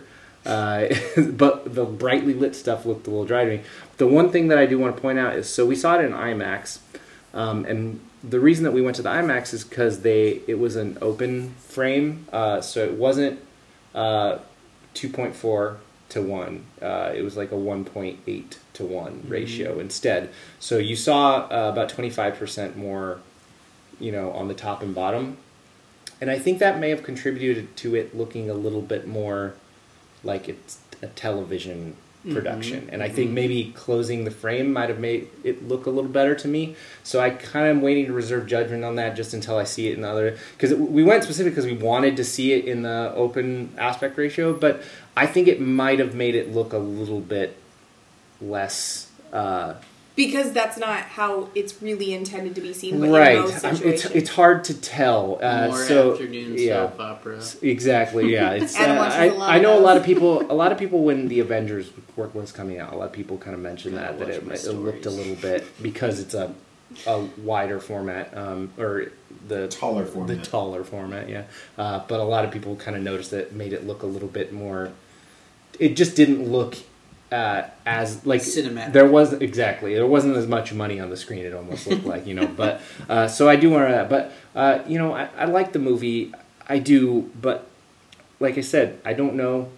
It's so hard to evaluate this on its own merits. But Do you want to talk about the part where Gaston throws the torch? oh yeah, so I don't know if you guys know this. I while I was watching it, I saw some people mention this online afterwards. But uh, there's a when during the mob song, Yeah. there's a point where he has a torch in his hand.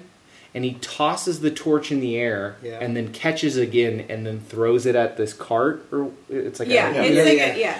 but he just throws it up like six inches in the air and then recatches it the same way, even though it looks like what like and it- Oh, so they just- like I thought all he did was no no it's just that I thought he was like gonna flip his grip because he like like he was gonna throw it overhand like a javelin. You know, like oh that would make sense. That's why you throw it up so you can you know grab it a different way. No, he just throws it straight up and then re-grabs it and then throws it. So he, it's super unnecessary. I was like, I'm not sure I what think he's doing. When we were like watch the looks scene cool, online, though. it's for I think or a it's- song. It's at like yeah. a point in the song where it's sort of for emphasis. But they could have made it so he grabbed it like a javelin, so then it's like a, a reason for it. But there's no reason where he it just was throws just it up in funny the air and because grabs it. Dan and saw then- somebody say it on Twitter, and he was like, "I was thinking that exact What is thing." it doing? And then he like showed it to me, and I was like, "I never would have He noticed just tosses that it at up in the air and then re-grabs it. It's not like a cool like he didn't flip it or anything. He just like it's like whoop. boop. Maybe, At least it maybe wasn't like the pigeon in uh, you know. The, the yeah in Moonraker the the pigeon double. chase. maybe it's Wha- wha- not. what? He's not so. He's not like totally changing his grip to throw, but maybe he's like sort of readjusting It was slipping out for of a his better grip. He was feeling and a then- little uncomfortable and it was just like you know you get yeah, change, changed. yeah. Uh, yeah. So final thoughts. Anyone else? My thoughts are that this movie is great, and you should go see it. Well, there you go. Don't let these naysayers tell you Uh, otherwise. I Adam. mean, I give it a thumbs up. I Yeah, no. I think we all do. Yeah. I, I have my reservations about it, but uh, overall, I had a good time with it Yeah. for sure. There's no question about it. you came out of it and you were feeling good. Yeah, you were absolutely. like that was bad, and I think I, th- by the end of it, I was fully back on board. Like I, I did, like I, said, I was squirming a bit. That Oh wait, first half I have The one two of them final thing together- Make you draw you into it, and also there were enough cool departures. Not really, not even like significant departures, but just like yeah, new kind of little uh, backstory and Mhm, kind of mhm. interesting tidbits they Yeah. add to the characters that make you kind of more feel like it carries things along a little bit more. So The only thing that I liked less, or I don't know about the only thing, but the one of the things that I liked less than the animated one is that um, Philippe hmm in the animated version is like a really stocky, like workhorse Clydesdale. slash pony almost. yeah, Um, and in this, he's just like a regular horse, which makes sense because actual people are having to ride him. But I love him in the original one. I was just like super stocky and like he's adorable. And in this one, he's just like a regular horse. That's like the only thing that was like from the. You know, like when you like the the thing is when people go to see things that are based on things they really like, they're like, well, that part wasn't in the movie and that was different and compared to the book or whatever the horses are usually the thing the that only ignored. the only thing that I was like, well, that's not as good as in the original movie was the because Philippe wasn't as adorable and stocky. So, on f- the Philippe front, that's the one thing you say nay about. Nay, nay, No, nay, nay. out. no. I'm. I'm out. I'm just leaving. Hey. Oh, also, actually, the Careful, fact you're gonna that get hoarse. You're talking so much here. Boo. Philippe, Philippe, Moo. like they work him real hard. He runs all the way back from the castle, and then she immediately has to ride him all the way back. He doesn't even get a break, you guys. Anyway, that's the only thing. The rest Yeah. of it I thought was great, and I loved it, and I give it two thumbs up. All right, well, we did it, guys. We did it. Almost two hours of talking about Beauty and the Beast. We almost made You're it to welcome. the length of Beauty and the Beast. You are Uh, welcome. Yeah, so uh, we have some other things to say though. That's the end of Beating the Beast, and the sum up is that you should go watch it. and It's great, and don't listen to Dan. it's not like I hated it. I liked it. I enjoyed it. I like But- that you get to the end of your podcast and you everyone gets their sum uppance. yeah. Yeah. Oh, Yeah. Yeah. That's what we're gonna call it from now on. I like it. Coined by uh, Cameron over here. Um, so. Uh, since Cameron's here, we just want to mention a couple things, which we've actually mentioned before on the podcast. Um, I think it was like the day that it came out, or the Yeah, day we, after. we mentioned it last Yeah, week. so Cameron has uh, Ryan Hood, Cameron's band, has a new album. Yeah. it's really good, and you guys should check it out. Um, and I'm just hot off the presses. I'm hearing right now that um, if you use the code NERD, you'll get fifty percent off. Yeah, you just- buy this album. Yeah, you can get it on our website. It's Yeah. easy to find, and uh, we sell it through Bandcamp. it's called Yearbook. It's called Yearbook, and if you enter the code NERD, all lowercase, you'll get fifty percent off. And- Yeah, so that's exclusive for you, the listeners of our. Po- I don't. Is that true? Yeah, Okay. it is. I It is. So that's you know that's really cool. We've never really had anything exclusive to our podcast before. Well, our thoughts are exclusive. Your thoughts. Yeah. they're worth them. Yeah, but seriously, guys, this album's really good, and you should check it out. And I you like get fifty. You who doesn't want fifty percent off? I you should do. get it even if you hate the album because it's such a good deal. just to get a deal. Yeah. Like why? It's a really good Sometimes deal. you get deal. Oh, man. Um, Economically, that makes perfect Yeah. sense. also, I just wanted to mention really quick that um, Cameron also has a really cool thing that's going to be this week if you live in Tucson. Um, and Oh, Dillinger. Yeah, Dill- do you want to just say a really quick- Sure, thing sure. about So that? yeah, so it's a show called Surrounding Dillinger, which is totally new for Ryan Hood. Um, it's a it's a dance production. It's a modern story ballet, and uh, this dance company approached Ryan Hood about doing original music for a dance production, and it's the life story of the gangster John Dillinger, which is sort of he's sort of big in Tucson lore because he was captured uh, in association with a fire at Hotel Congress. Uh, so anyway, we're we're doing the live music on stage for this dance show. It's at Stevie Eller Dance Theater, and it runs March 23rd through 26th. Um, I, I love this. This is like a super prof- excuse me super professional uh, plug. If I hadn't sort of stumbled over saying professional, it would have been like Super totally totally professional. super professional. No, it totally is. Um, I will be there. So This is it's it lit up like 20 parts of my brain I didn't know that I had. Yeah. So I'm co-directing and I co-wrote the show with the uh, the choreographer. it seems super cool. So I'm super excited Yeah. about that. So you guys should go see that. Um, and Cameron just said the dates, but I think it's Thursday, Friday, Saturday, and Sunday of you can this find it coming on week. on ryanhood.com. Yeah, yeah. So 23rd through 26th. Yep. Yeah. Uh, if you're in Tucson, definitely check that Go out. to see that. And uh, We're Adam, at Do you have anything you want to plug? Yeah, if you guys want to keep up with what, what I'm doing, uh, I'm going to be going to work Monday through Yeah. Friday. Uh, and then um, I'll figure out something on the weekend. If you guys are free, give me a call. Nice. uh, yeah. Yeah. So do you do you have a Twitter or anything you want? Do you guys have social medias I- that you want to? just Sometimes I retweet stuff. Um, that's kind of what mine is. Nerdville's very much the I'm, only time I'm I at post it. Adam, not like astronaut, you know, but with the Adam at the Yeah, front. that's great. So, uh, do you have a Twitter? Uh, just anything? everything is available through ryanhood.com. Yeah, okay. That's where I would just go. go to there and you'll get it. RyanHood.com. RyanHood.biz. Do you guys have that one? RyanHood.com. Not yet. Not yet. We should. Doc, dot co dot jp. You- your your business suggestions, guys, are really good. I'm gonna We're, that's why our podcast is really I'm gonna I'm gonna taking buy all the ones that are Ryan Hood but aren't com and, then just sit on them and be like, expand- well, that's the problem, buddy. Gonna have to cost That'll ya. be fifty dollars. sit on which them more money than URLs. we have. Uh, um, if you want to uh, follow us at NerdBuild um, on anything, it's at NerdBuildPod on Instagram and Twitter, NerdBuild Podcast on Facebook, and you can find us on um, iTunes if you want to download or subscribe to our podcast or review us, which would be great. And uh, we have a Snapchat, but we never use it, so you probably don't care about that. I don't care about it. No, I we literally have never. Have we posted anything? No. We don't know how to use Snapchat. You guys were real. I just wanted to get the Nerdville name just yeah, in case. just in case. That's it. Adam, Um, are someone- we gonna, can we do the outro theme music? You and I. Think we can do. Are you guys Yeah. ready for that? Yeah, Yeah. go ahead. All right, so No, you go. I'll, I'll keep the I'll keep the beat going. This is bad. that's Mr. Sandman. Plus beat it. They're the same. Bring me a dream. Wait, that's Billie Jean. That's You're welcome. And thanks Uh, for listening. As always, we apologize. Go see Beauty and the Beast. Bye, guys.